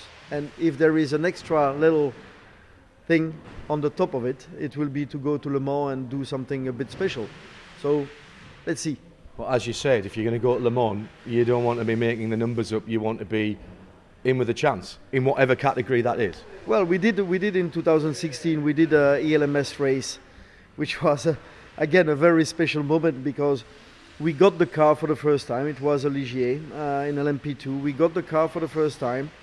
Um, few days before the race, I made a deal with with Jack from uh, Jacques from um, Ligier, and um, he was pushing us to do something special in Spa for the ELMS race. We had a technical issue and we crashed the car in, I think, qualifying, and we had to rebuild a complete LMP2 car. Which you'd never seen before that week we'd week. Never seen before. Wow. Uh, everyone from Ligier told us that it will be a very difficult thing to do, and uh, we got a chassis during the night uh, from from Ligier. We got an engine, which was in England, and we we got to the race uh, in the morning. We did not do the warm up because we were too late. Uh, we we were not able to do it. Um, we got to the race. We start last, and after a few uh, minutes or a few hours, we were leading the race and we fight for the win. And we finished at the end. We finished second with a puncture. But uh, yeah, uh, it's uh, if we are able to do those kind of things, I will be very happy. See, that just sums up to me WRT. That is, we never quit, we never stop, we never stop fighting. Vincent, congratulations on 10 glorious years. Here's to the next, well, in fact, however many more you decide to have. Thank you, John. Vincent Vosse there talking to John last week in Belgium. Friday. Friday. Hmm. It's great. Uh, if you haven't seen it yet, it was on Facebook Live, and Tom Kristensen and I presented that. And uh, I, I'm not sure how many people realise that WRT, WRT, um, bought a company called uh, AMP, uh, who are based at Stavelot near Spa, who build all the chassis for VW Fun Cup. So we had a VW Fun Cup car there and a chassis there. The engineering is superb, and that facility just outside of Mons Yeah. um, is magnificent. They're running uh, DTM out of there, two DTM cars. They're running two, three, four, four GT3 cars and four TCR cars out of there. It's proper. They're building Fun Cup cars at the place at Stavelot. Yeah, uh, and they have some stuff there as well, actually. Trussers and I are working for a team in the uh, Spa 25 hours in the European Fun Cup. If I'm not working, I think I might be there. Cool, 25 hours. I'm going to stay. Single, they're a single seater. Oh, they're, they're, they're, they're, a, they're, they're a silhouette formula, aren't they? The, the single seat ones. It's a um, an Audi VW uh, two litre twin cam, uh, which is normally turbocharged. They take off the turbocharger from the intercooler, so it's Sit naturally behind the driver, like form, formula style. It, it's sitting behind exactly so. Paddle shift. It's fantastic, and there's a secondary category in the 25 hours where there's two seat cars, and you take a passenger with you in the race. Does the passenger have to be a certain weight? No. So you'd look for the smallest guy you Yes. can find. Yeah, absolutely. Warren Hughes. Yes, he weighs at least 35 kilograms. Yes, soaking wet. Tim, have you got a bit extra news for us? Well, I'd like to mention, of course, that WRT uh, also ran in the International Formula 3000 Championship. Yes, they did. Uh, with uh, uh, Ananda Mikkola, Hidetoshi Mitsusada, Mark Hines, Dino Morelli, and Soheil Ayari. And another Belgian Formula 3000 team was Astromega. Mhm. And Is that a, is that a weird sync? This is this is where we're going off on not a tangent, but it's just a linked story. All right. this, is Uh, a, this is a weird segue, is it? Many years ago, Sam Boyle, the team manager of Astromega, was talking to me about his new Formula 3000 driver and Right. said, I've picked up this kid out of Formula Renault. I think he's going to be a bit special. right, and who was that? Well, that driver has this week launched his own Formula Renault team. Oh, wow. Unfortunately, he's called it FART. Excellent. That is fabulous. The Fernando Alonso It's racing team. team. Really? Yes. F A R T. Has he done that deliberately? Yeah. He knows about English. Well, he's, culture. he's, he's put himself been out. around. He's been around English humour for a long Well, time. he's, He he's just put himself out in the wind there, hasn't he? he knows what F A R T means. Is that breaking news? Do you know what uh, Fernando's been doing today? Uh, he was driving a rally car for Toyota Gazoo. In South Africa, yes. Oh, was he? I didn't realise it was South Africa. Competitively or just No, just a test. It, it's a test, uh, but uh, he said I've tried different series and different cars over the past two years, and this is an opportunity to try something very different to what I'm used to driving. Uh, he was joined uh, by his special off-road advisor, uh, Giniel de Villiers, who Uh, knows a little bit about. Uh, Which which Toyota, which former Toyota LMP1 driver not only took part in rallying and competed, but won an ERC, I, I think it was coefficient three or four rally. uh, Toyota drivers, hang on. Oh, I could, Was it's- Sarrazin Toyota? It Yeah, was yeah, yeah, Sarrazin, Sarrazin. very Yeah, good. yeah, yeah, Stefan of Sarrazin, very good, Tim. he was rallying before he was a, a track racer? And one of the reasons he, he stayed with Toyota was because they uh, allowed released him to go and do. I think he's. I think he he either won or placed in the Tour de Corse one year. Which is bef- round of the European. yeah, it, it used to be a World Rally Championship, Yeah, yeah. um, but it was it was shifted out, and, and he, he went. I mean, that's a tough rally, and he he he, he was. I did an interview with him, Tim. Actually, back it- it'll be on the So archive which one are we somewhere. talking about? Stefan Sarrazin. Stefan Sarrazin. I did an interview with him about um, why drivers didn't do that. It was I interviewed him at Fuji when in the WEC days when I was doing WEC TV, um, and I did an interview for us, I think. Or did I write it up for Mobil One The Grid? It all sort of blends into one. Um, it might be on the archive. If you search Stefan Sarrazin, it, I- it might be on the archive. I can remember when Ayrton Senna did a, a rally test for a, In a Wales. car and car conversions In magazine. Wales. Where did that ever go?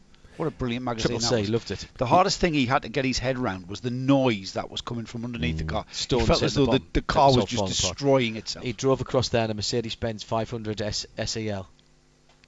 I've probably still got the magazine in the loft. I bet you have. You mentioned Corsica just now. Yes. And this weekend, Corsica hosts the next round of the World Rally Championship. Does it? Ah. It's back to be the WRC event. It's another segue. Some of the stages currently have snow on them. Excellent. Quite deep snow.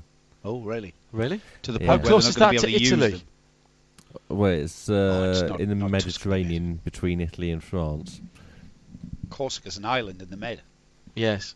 Uh, It's not meanwhile, Tuscany, mate. Wales Okay. Rally GB Yes. will be based in Wales again this year, Land Llandudno. uh, and not in Cheshire as it No, has it's been a for the last Deeside, five wasn't years. it? Yeah. Yes. Llandudno. It's good. Well, at least that's where the service area is. Yes. I, I don't know whether the start and finish is there, but Uh, I've got some sports car news very quickly. excellent. Fire away. Uh, the uh, ELMS have announced that Paul Ricard will be free entry all weekend. Mm. excellent. I'll get a car and enter then. That's The what I thought. That's what I thought. Immediately thought of that. Is this for the prologue and the ELMS race? uh, for the Ligier? race I know weekend, somebody. yeah. I know somebody who's got Ligier. Lang, I remember. Of course you do. And other sports car news. Yeah. If you're thinking, if you are thinking of entering a different race, the Race of Remembrance this year. Oh yeah, get your entry in fast. You have to be very quick because the early bird discount uh, expires at the end of this month. So you've only got four days really. Uh, and they're already two thirds full. Yes, only 21 spaces left on that 53 car grid. Yeah. Uh, oh, well, not quite two thirds. Uh, but it's not far away though, is it? Uh, Le. Castellet, by the way, the test at Le Castellet for ELMS uh, and It's Monday and Tuesday. 9th of April for ELMS, and the race is the 14th of April. Yes. Uh, so that's a week on Monday. A bit of very quick Formula One testing news. Young driver Yeah. test coming up. Uh, and Mick Schumacher will be in a Ferrari. Wait a minute. Hang on a second. Nope, nobody has a surprised face on there. Hooray! Uh, but Mick Schumacher is uh, the test driver for Alfa Romeo. Alfa Romeo, So correct. who's going to be the young driver test uh, participant for Alfa Romeo? That will be Callum Ilott. right. Oh, really? Uh, Formula One's also made progress towards its 2021 regulations following a series of meetings in London yesterday. Yeah, is, is this effectively the the bones of a new Concord agreement, Tim? It is very much. It needs to be Hmm. ratified. Uh, if they want to introduce it for 2021, it needs to be introduced 18 months in advance of the start of 2021, which means they've got until the June meeting of the FIA World Motorsport Council uh, to sort this out. Uh, we don't know what these are going to be because the teams have all been signed to secrecy, and they do seem to be abiding by that to Yeah. some extent. Just going to get get rid of front wings. Um, That's all they need to do. But uh, and bat wings. losing uh, aerodynamics at the front uh, is uh, Yep. certainly something that they're talking about. Uh, there's also uh, different uh, ideas on engine rules, cost cutting, revenue distribution, governance. Well, revenue distribution is an interesting one because I saw an article about uh, how the revenue is distributed in the, for example, the Premier League, and you know Manchester City winning the championship got a huge amount of money, um, but it, it it was quite a lot more than the guys at the bottom, but it was by no means the same multiple of as Ferrari, Ferrari to to Williams. Williams, yeah. Not by a factor of 10. It Although was Williams do get quite a lot of heritage money still, Yeah. don't they? Yeah. It's the heritage money that. But if you look at somebody like Sauber, they don't. because Oh, they're well, Alfa they get Ro- it Romeo quite now, do they lose bit. that? No, no, it's got nothing to do with that. It's got to do Alright. with how many points you score. The, we went through this a few years ago. The, there are several tiers of how you get money out of Formula One. One is you get paid per point, which is reasonable. And also for uh, championship finishing position, Yeah, which is different from points apparently. yeah. Uh, uh, but you all, there are also some teams who get what's called heritage money, Mhm. and the people who get the most of that is Ferrari, They've been there since the beginning. and they're Ferrari. And the, the, the reason they're Ferrari in that in the way that you said that is because they were there in the beginning. but they should but nobody should get paid. Everybody should get paid according there should be a standard payment for everybody a considerable standard payment for everybody and then if there's going to be any bonuses paid on the top it should be purely by performance. And you could argue that it should be reverse performance because the guys who do the best Yeah. should get the less the least money. Yeah, because yes, I can see your point. It would certainly create a competitive field potentially. well also the people who've done the best should be able to raise the most But sponsorship I, I, can understand why the heritage money goes to Ferrari because there should you be heritage if money. you if you just come in, that's an anachronism you, you Hindhaugh GP turns up with you know your latest lottery win, and enters Formula One and makes a that, shed yeah. load of money at the end of the season and walks away. And yet Ferrari's there. But you, know. can't do that because if you walk away, you don't get paid your money. You've got to stay in there for another two seasons All right, to well, get your money. You need a big lottery winner, Nido. Okay. Well, John's uh, idea would uh, certainly go down well in Haringey, Waltham Forest. Uh, but we need to move on to Mugello because that's where the next round of the Si. Creventic Si. Championship Bella. is taking place. This is the first European round of the year, isn't it? Yes. And Joe Bradley is here to talk about it. Yes. He is. And, And Johnny Palmer's not. no, Johnny Palmer isn't. no, Johnny Palmer's not going. But Uh, I can, apparently. because last season there was a big disappointment when Mugello wasn't on the calendar. Yeah. And there was a big hurrah when Mugello was mentioned to be on the calendar this year. And I think the reason was for a um, last season the the track got a full um, um, Carry on. re- Resurface. Resurface, that's the word. So we're back at Mugello. Like, like Silverstone did. Yeah, No. well, hopefully not. No. we'll find out this weekend, won't we? Um, weather forecast good. Um, excellent entry. Um, eight A6 Pros, 11 A6 AMs, 13 TCR cars, and a load of other class runners. Uh, Massive, massive grid, and some quality in there as well. The usual protagonists: Scuderia Praha, Herbert Motorsport running two Porsches in the AM class. Um, Hindhaugh's first visit to Mugello. Oh, I, I can't wait. This is it's, a, it's been a while since I've ticked off a brand new circuit.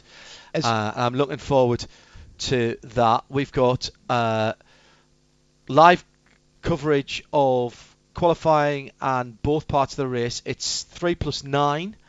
Um, live in audio for the first practice session, and then qualifying is at 10 o'clock UK time on the 29th, which is Friday.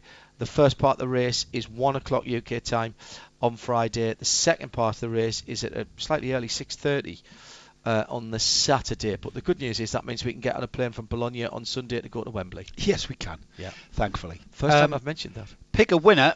Tough No. to pick a winner from that well, lot. here's here's Wochenspiegel team Monschau Yeah. who have eschewed the VLN because of the machinations over the slowing down the GT cars, uh, with uh, Jochen Krumbach, Daniel Keilwitz, Hendrik Still, and George Weiss. Right, so that's a semi-pro, and uh, two semi-pros, an am and a pro. Daniel Keilwitz, the the pro in there.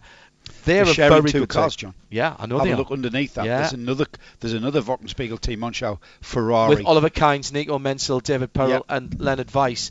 So there's two good cars, both in the AM category, uh, the A6 Pro category. Sorry. got it. Got to mention it's a split race. I think you've just done that. Yeah. Um, which throws out a lot of variables tactically. And this place can throw up really odd winners. Back in 16, it was won by the V8 Racing Renault RS01. Um, and there was a little bit of Which had did that not have? Uh, Nicky. It certainly had Nicky Pastorelli at the wheel. yes, that's right. Yeah. Um, so this place is known for motorcycle racing, and when you get the opportunity to drive round it, Mr. H, you will see why. Um, Oh, but to I've, capture I've, that, I've clocked up many hours oh, on the same, have you? on uh, on Forza Very, Motorsport. very narrow in parts, but it's also it's sweeping, it's undulating, it's very fast. That It's much long it straight, looks. It's very, very fast. Tom Onslow Cole is in Yeah, the SPS. Automotive Performance Mercedes or the AMG GT3, should I say? Hey, we've got a, a we've got a Daytona 24-hour and Sebring 12-hour Double Daytona winner. double Daytona winner and a Sebring class winner in Rick Breukers Yeah. out in the um, car collection. The only Audi. time he hasn't won a race when he's been in America is when he raced against me at COTA. and of course he was a Dubai winner as well. Yeah, he's had a good year so far, He's, he's becoming the superstar we thought he was going to be. He's proving us to be And to be right. We signed saw, up for WRT, actually, funny Uh, enough. yes, he has. Yeah, I saw that. Yes, I saw that. Um, TCR is going to be uh, TCR's got a decent entry, hasn't it? 13 cars. Yeah, 13 double cars. figures. And once again, not just about the numbers, it's about the quality as well. And again, pick a pick a winner from that lot. Can't. Impossible. Can't do it. No, Can't uh, do it. Volkswagen Golf, Cupra, Monlau competition in there as well. Very interesting. Stewie Hall. Yeah, very interesting driver lineup, and that's Stewie Hall, Chris Kemp, David Tin, and Tom Black. Now these guys have been teamed together. However, they used I think it was Tom Black's Aston Correct. GT4. Uh, they're out in the Monlau competition um, Cupra. Yeah. Now Monlau competition know how to win races. Oh, do they They're ever? very, very strong. That's the uh, university team there behind that car. So those guys obviously uh, brokering a deal to uh, to run with that team. That's going to be very interesting. Lest- Lestrup Racing, the Volkswagen GT, Yeah. uh, GTI from Sweden, another very, very strong entry. And uh, you know what? It's just looking down that the Year Three class. Great to see the Synchro Motorsport boys bringing out the FK8 Civic again. Only two drivers uh, down to drive that: Alan James and Daniel Wheeler. Um, they're missing. Who else used to be in that car? Well, they've had Matt Neal in that car with them, and they've also Yeah. had Martin Byford. So it'll be remain to be seen if the uh, if they do add a third driver. It's going to be a big ask for Alan and, and Dan uh, to uh, to do the 12 hours the, uh, between the two of them.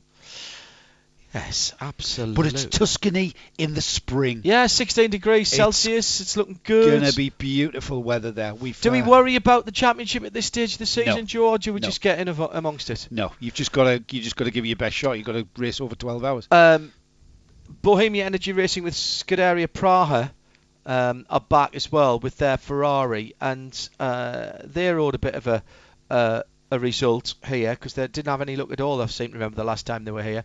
Um, but I, I've just noticed that it's uh, Josef Kral, Matteo Malucelli, and Yuri Písařík behind that. Just the three Usual drivers. three, Yeah, yeah, that's yeah, that's usual all right. three. Uh, and Eat Export as well. So it's looking good. Check the schedule for details. There is a time change in Europe on Saturday night. So make sure That's that you check. afterwards. Yeah, so going to affect this race. Oh yes, of course. Good point. Saturday race. Yeah, Saturday Friday, race. Sa- Good point. Friday, Saturday race. So check check the uh, the schedule at the bottom of radiolemans.com for that. It's it's me and Nick, Joe, and Johnny. Maybe um, if we let him go, but possibly possibly not. Tim. Uh, just to say, we haven't proved that we're live yet tonight, so uh, it's 2 0 Excellent. to the away team. That uh, being uh, Audax Italiano, who are uh, facing Palestino Of course they are. in the Chilean Primera Division. Second half just kicked off. You're very good at finding these obscure football. Uh, and tomorrow night, uh, here on RadioLeMans.com, we have the first of two specials from uh, the Online Racing Association. Actually, not two specials, one special, which is on Friday at 8, uh, and the regular Toro Radio show is tomorrow night at 8 o'clock here on RS1. Well, it's that time on Midweek Motorsport when we need to have a little bit of a catch up with what's going on in the Antipodes, and who better to have on the show to do that than our very own Richard Craill. Hello, Crailsey. Hello, mate. How are you? I'm fine. I'm fine. Um, let's talk about um, Virgin Australia Supercars first of all. Centre of gravity to come. First couple of rounds of the season, plenty of racing going on, and it took somebody driving in to Scotty McLaughlin on the warm-up lap to stop him winning all of the first six races. Yeah, it did. Uh, and, and as much as teams in the opposition camp will argue that the Ford Mustang may have had an advantage, and it may or may not have, uh, what we've witnessed in the opening six races, two rounds, is a driver on top of his game. Scott's driving at the peak of his very considerable powers. He's in a team that are at the top of their game. He's got an engineer that is completely and utterly switched on. And for the first time, probably at, le- at the very least since he joined the Penske organisation a couple of years ago, he's driving without any pressure because he won the championship last year. So that weight of responsibility that was placed on his shoulders has lifted. So as a result, he's racing freely and just going about his business. And in over one lap, he is absolutely unstoppable. And now over a race distance as well, he is unbeatable. So the Mustang, yes, he's been very, very good, and it's reinvigorated teams that struggled last year in the aging Falcon. Um, Scott's teammate is included in that little package, but Scott on his own has just dominated in a way that few people have dominated supercars for many years. So it's been pretty inspiring to watch and, and just see how he goes about his business while others, for varying reasons, have been struggling at their work so far. Uh, have you ever seen anything like that before in any form of motor racing where the front row was missing because they ran into each other on the out? Like, for those that didn't uh, catch up with it, um, Grand Prix weekend uh, in Australia, Formula One weekend. Uh, McLaughlin goes off to warm his tyres up out of the pits. A very interesting pit lane, which I thought worked very well actually. Um, and he gets he gets banged up by the guy who was supposed to be on the front row with him. Yeah, and, and for, for background briefly, those, those races, the, the Grand Prix, there are four races, two 12 lap races, and it's a 5.3k circuit, so over three miles. It's quite a long lap, second longest lap on the calendar now. Um, so in the 25 lap race, and that was held on late Saturday evening and about started about 6:30 p.m. in the twilight. It's a brilliant Great. spectacle being there live and watching on telly. Um, but they're they're right on the edge of what they can use on a tank of fuel to get to the end of that race. So it's it's not a pit stop race for fuel. They put two tyres on, but that's it. But they're just slightly marginal for a full fuel load over 25 laps.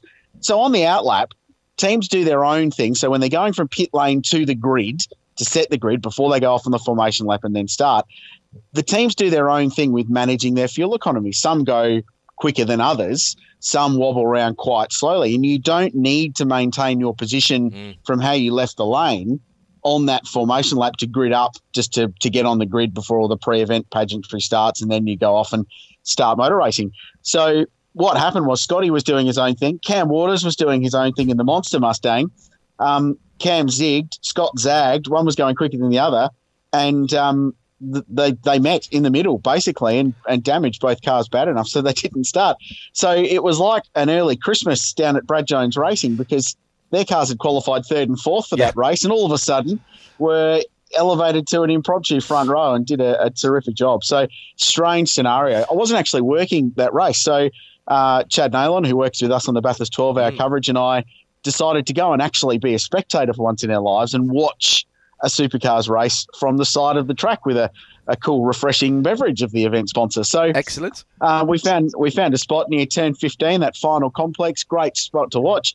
And the cars came around on the formation lap. I'm like, uh, where's where's Scotty? Where's Cam? And then the penny dropped, and then the PA announcers worked out what was going on as well. Strange, strange scenario. Very Turned it into a really good race. It was a cracking motor race, and Scotty would have disappeared into the distance had he not been uh, KO'd. But yeah, strange scenario, but that's the way it works sometimes. We've got a very odd situation, Crailsey, that already this early on in the championship, there are two of the major contenders in Scott McLaughlin, obviously defending champion, and Shane Van Gisbergen, probably one of his biggest contenders, who've got a big fat zero next to the name because also that weekend an engine issue, which is so unusual. I, I can't yeah. remember the last time we were talking about an engine issue in, in Virgin Australia supercars. I mean, we still expect those two guys to be battling come the time we're getting close to Newcastle at the end of the season. But uh, does that slightly open the door for one or two others to, to slide in with the championship hope? Well, the, the irony of Scott DNFing that race is that he DNF'd the fifth race of the season, but still led the points after it. that was how dominant he'd been across and winning the first four straight races. So he had enough of a margin that he still led the championship regardless. And then he won the last race and built on that.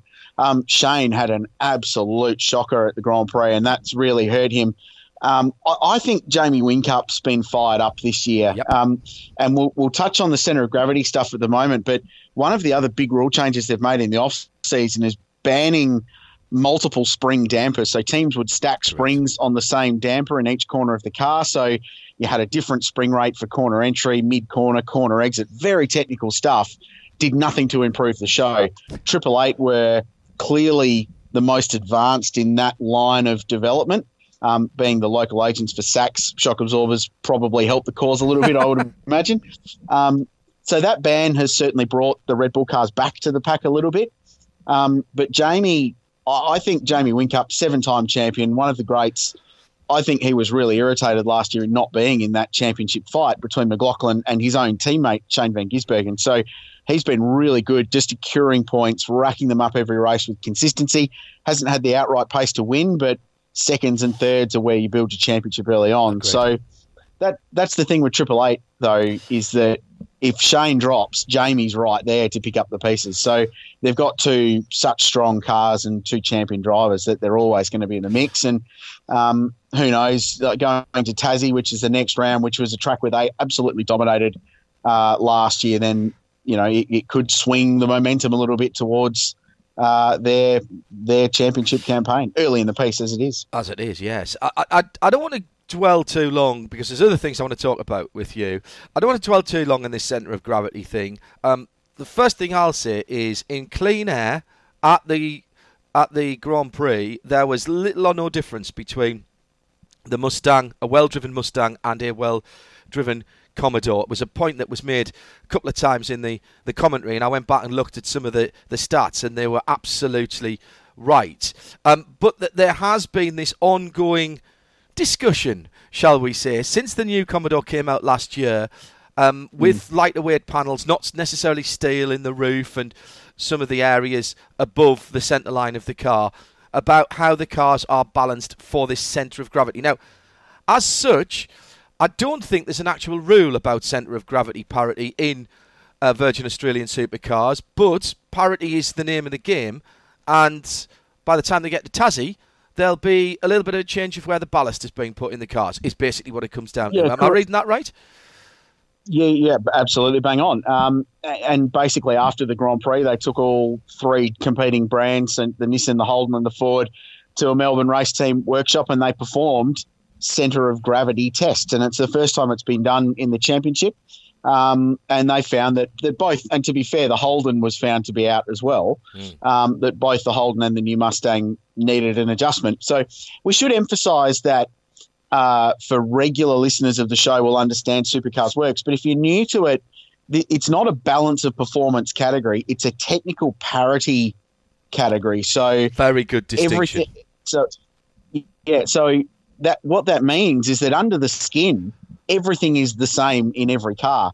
Different engine manufacturers, sure, uh, even slightly different architectures, but there's even a, a horsepower per rev uh, segment, I guess, in the rev range that is part of the parity test, so that the engines produce identical power and torque up through the, the power curve. Um, and aerodynamic parity is part of that. So rather than adjusting revs or weight or ride height like they do in GT3 racing, for example, or LMGTE, um, in supercars, the cars are supposed to be as technically identical as possible, and then it's up to the teams to do the job yeah. to engineer that little bit of extra into it via setup or via a gun driver like a McLaughlin or a Whincup. So that's the change, and there was, as it always happens in a parity formula where everyone's supposed to have the same gear. Uh, when someone feels like they don't have the same gear, they'll complain, and as such, the series has gone to work to get to the bottom of it. To, to, to the full credit of supercars, I think they jumped on it very, very quickly. Yep. They were very proactive. Um, Adrian Burgess, former McLaren Formula One sporting director, and he's been down here for a long time, uh, is their new technical chief at Supercars, and he's led this process from the outset. They've been quite transparent about it. I think they issued a lengthy statement um, not too long ago, actually, just detailing the whole process and the rationale behind it, which I thought was really good. And possibly a couple of years ago, they might not have gone into that depth. They might have just gone, "Hey, we've made this change." Yeah, I was going to say it. that. I, I, like the transparency. You've heard me talk on this show before about when we talk to various series, IMSA being the standout. The technical guys mm. step forward and say, "We've made these changes. This is why we've made these changes." And this is what we're trying to achieve. And and if you want to see yeah. the working out, we're quite happy to show you that as well. And, yeah. and, and I think that, I think that's mega. So that's that's all going to be in place for Tasmania. We'll see whether it makes a difference or, or not. It will make a difference. Will it make a difference to the racing? I don't know. It hasn't been that bad already. No, uh, to be honest, no, I'm looking forward to Tassie. But here's here's what here's what's going to happen. I can predict it for you now. A week out, we'll go to Tasmania, which is a track where Red Bull Holden Racing Team have dominated for the last decade. They are not unbeatable, but close to it. They'll go out and win like they do every year there. And then the four teams will go, oh, well, we've been nobbled too much. We've been brought far too far back to. But that's but that'll just give us some. It's just cliche. It, it, it, just gives us something to talk about the next time I talk to you. Anyway, uh, right, let's let's move on because there there is uh, a significant piece of paper that came out this week. I say a piece of paper, obviously, it, it's te- uh, it's electronically uh, produced. But if you were to print it out, it'd be uh, several pieces of paper. And that is the Bathurst uh, Six Hours, the Hi-Tec Oils Bathurst Six Hour entry list has come out this week for the main event and for the support categories with. Uh, what 240 cars or something uh, on the uh, across 241 yeah, across five the five support categories. So there's some great stuff. Actually, one of the, the most amusing moments I've had in covering motorsport and having an international audience tuning into a stream was a couple of years ago when we had an improved production race yes. uh, at the Bathurst Six Hour, and it was on the live stream. And there's this mix of old Falcons, new Falcons, Commodores, but Honda Civics, all sorts of crazy stuff being driven at Warp Nine above and beyond and just the mostly international audience going, what what is what is this and why? And can we please have some more? Can we have more? Um, yes, absolutely. Yeah, exactly. So it's um yeah, it, look, it's a great event. Um, the the Bathurst Six Hour, which uh, you were fortunate enough to come to last year, and, and, I think we thoroughly enjoyed what was a really, really good classic motor race, uh, as they always are at Mount Panorama. Um, that's sort of the, the hallmark, and that's that's the key part of the weekend. But it really is a, a three day festival oh, of mega. cool motorsport with with all sorts of different cars. Actually, there's a category you'll particularly enjoy running this year, Mr. Hindhaugh. That is the heritage touring cars, which are the Can't genuine. Wait Group A and Group C articles from the 70s through the 80s. So Can't that's going to be uh, particularly fun. Mm. Sierra RS 500s at Nissans. Oh, yeah. A genuine, genuine ex Dick Johnson Shell Sierra, which I think if you ask Dick Johnson, he'll tell you was the fastest Sierra in the world in Group A racing at the time. So, anyway, uh, yeah, it's going to be good fun. Massive field of improved production, 55 cars there. Uh, 55 Hyundai Excels, which I think were the star of last year.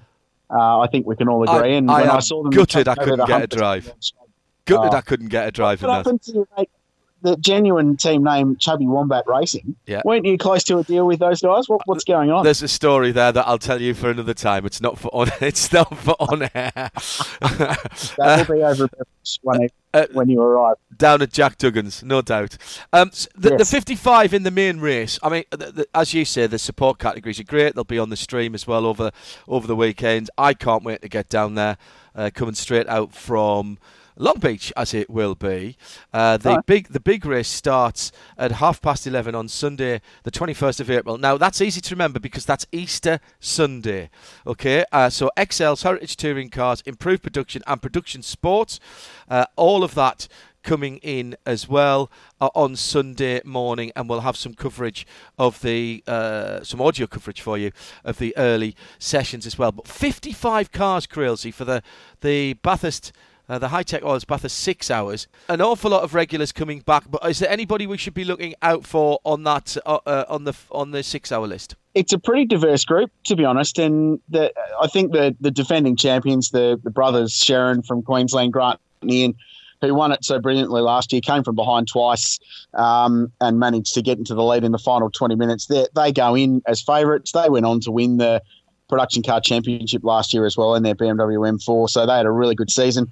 I, I think the team to watch was the car that was on pole position last year and was on pole by 1.8 seconds, just casually, which is the BMW M3 of Beric Lynton and Tim Lay, Orange's finest, little town not too far away from Bathurst. Um, that was just an extraordinary lap in qualifying. And you're never robbed at Bathurst because that place will take as it sees fit. If it doesn't deem you worthy of winning a race, you won't win it. But uh, they had a, a such a good run going, and again, they led the race on multiple occasions.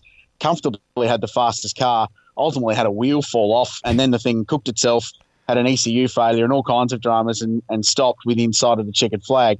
Um, they're probably favourites for mine with a year's worth of development under their belts on that car, which at the time was brand new. Um, and they'll go into it. But there's the usual mix of, of Mitsubishi Lancer Evos, which are the workhorse of the Bathurst Six Hour. They rock up every year. They're always fast. Um, one car, well, actually two cars, I will be watching. Really interestingly, they're in one of the classes. They're not outright, but they're for the first time a pair of Hyundai i30Ns. Yeah. The Hyundai Golf GTI killer, the hot hatch, and um, they have had one race meeting under their belt. They were very, very good there. I think they'll be suited to Mount Panorama, and they, they won't win the race outright, but they're the kind of car that at the end of the day could pop into the top 10 Yes. and uh, not only win their class but get a really strong outright result. So there's stories like that that make the six hour so compelling uh, to tell that story over the duration of the motor race. Uh, and I can't wait for it, Crailsey. Uh, I can't wait. If anybody isn't aware of it, it's over the Easter weekend, uh, and there will be uh, streaming on the Sunday. Crailsey and I will be getting excited about all kinds of things uh, before that, along with a cast of thousands, because that's the other great thing. Um, we get to share the comms box with some of the specialist commentators on that. Crailsey, um, you down? You're off to tr- Tassie, obviously, for for supercars. Yeah, big couple of weeks. So supercars back to back, actually. So Tasmania next weekend, April 4 5, I think it is. And then uh, straight up to the Phillip Island Grand Prix second, another favourite track of yours, uh, the week after that for, for a back to back round. So it's a busy time of year for supercars. And we're going to learn a lot about the championship in, in a fortnight. I think we'll have a really clear picture of who's where in a very short space of time. And we'll speak to you after that to see how the championship's shaking out. Thanks, Crailsey. Have a good day, mate. Anytime. Thanks, mate. And that, Tim, is about all we've got time for. It is indeed. Full coverage from Creventic at the weekend. Uh, Johnny Palmer, Joe Bradley, Nick Damon, and myself off to Mugello. Join us for that. The full details on the homepage at radio-show.co.uk. And remember, the clocks change this weekend in Europe, so do look at that schedule. But there's no time to explain. The llama's gone to buy a new watch. This program is a radio show limited production. Tell your friends there's more at radiolemans.com.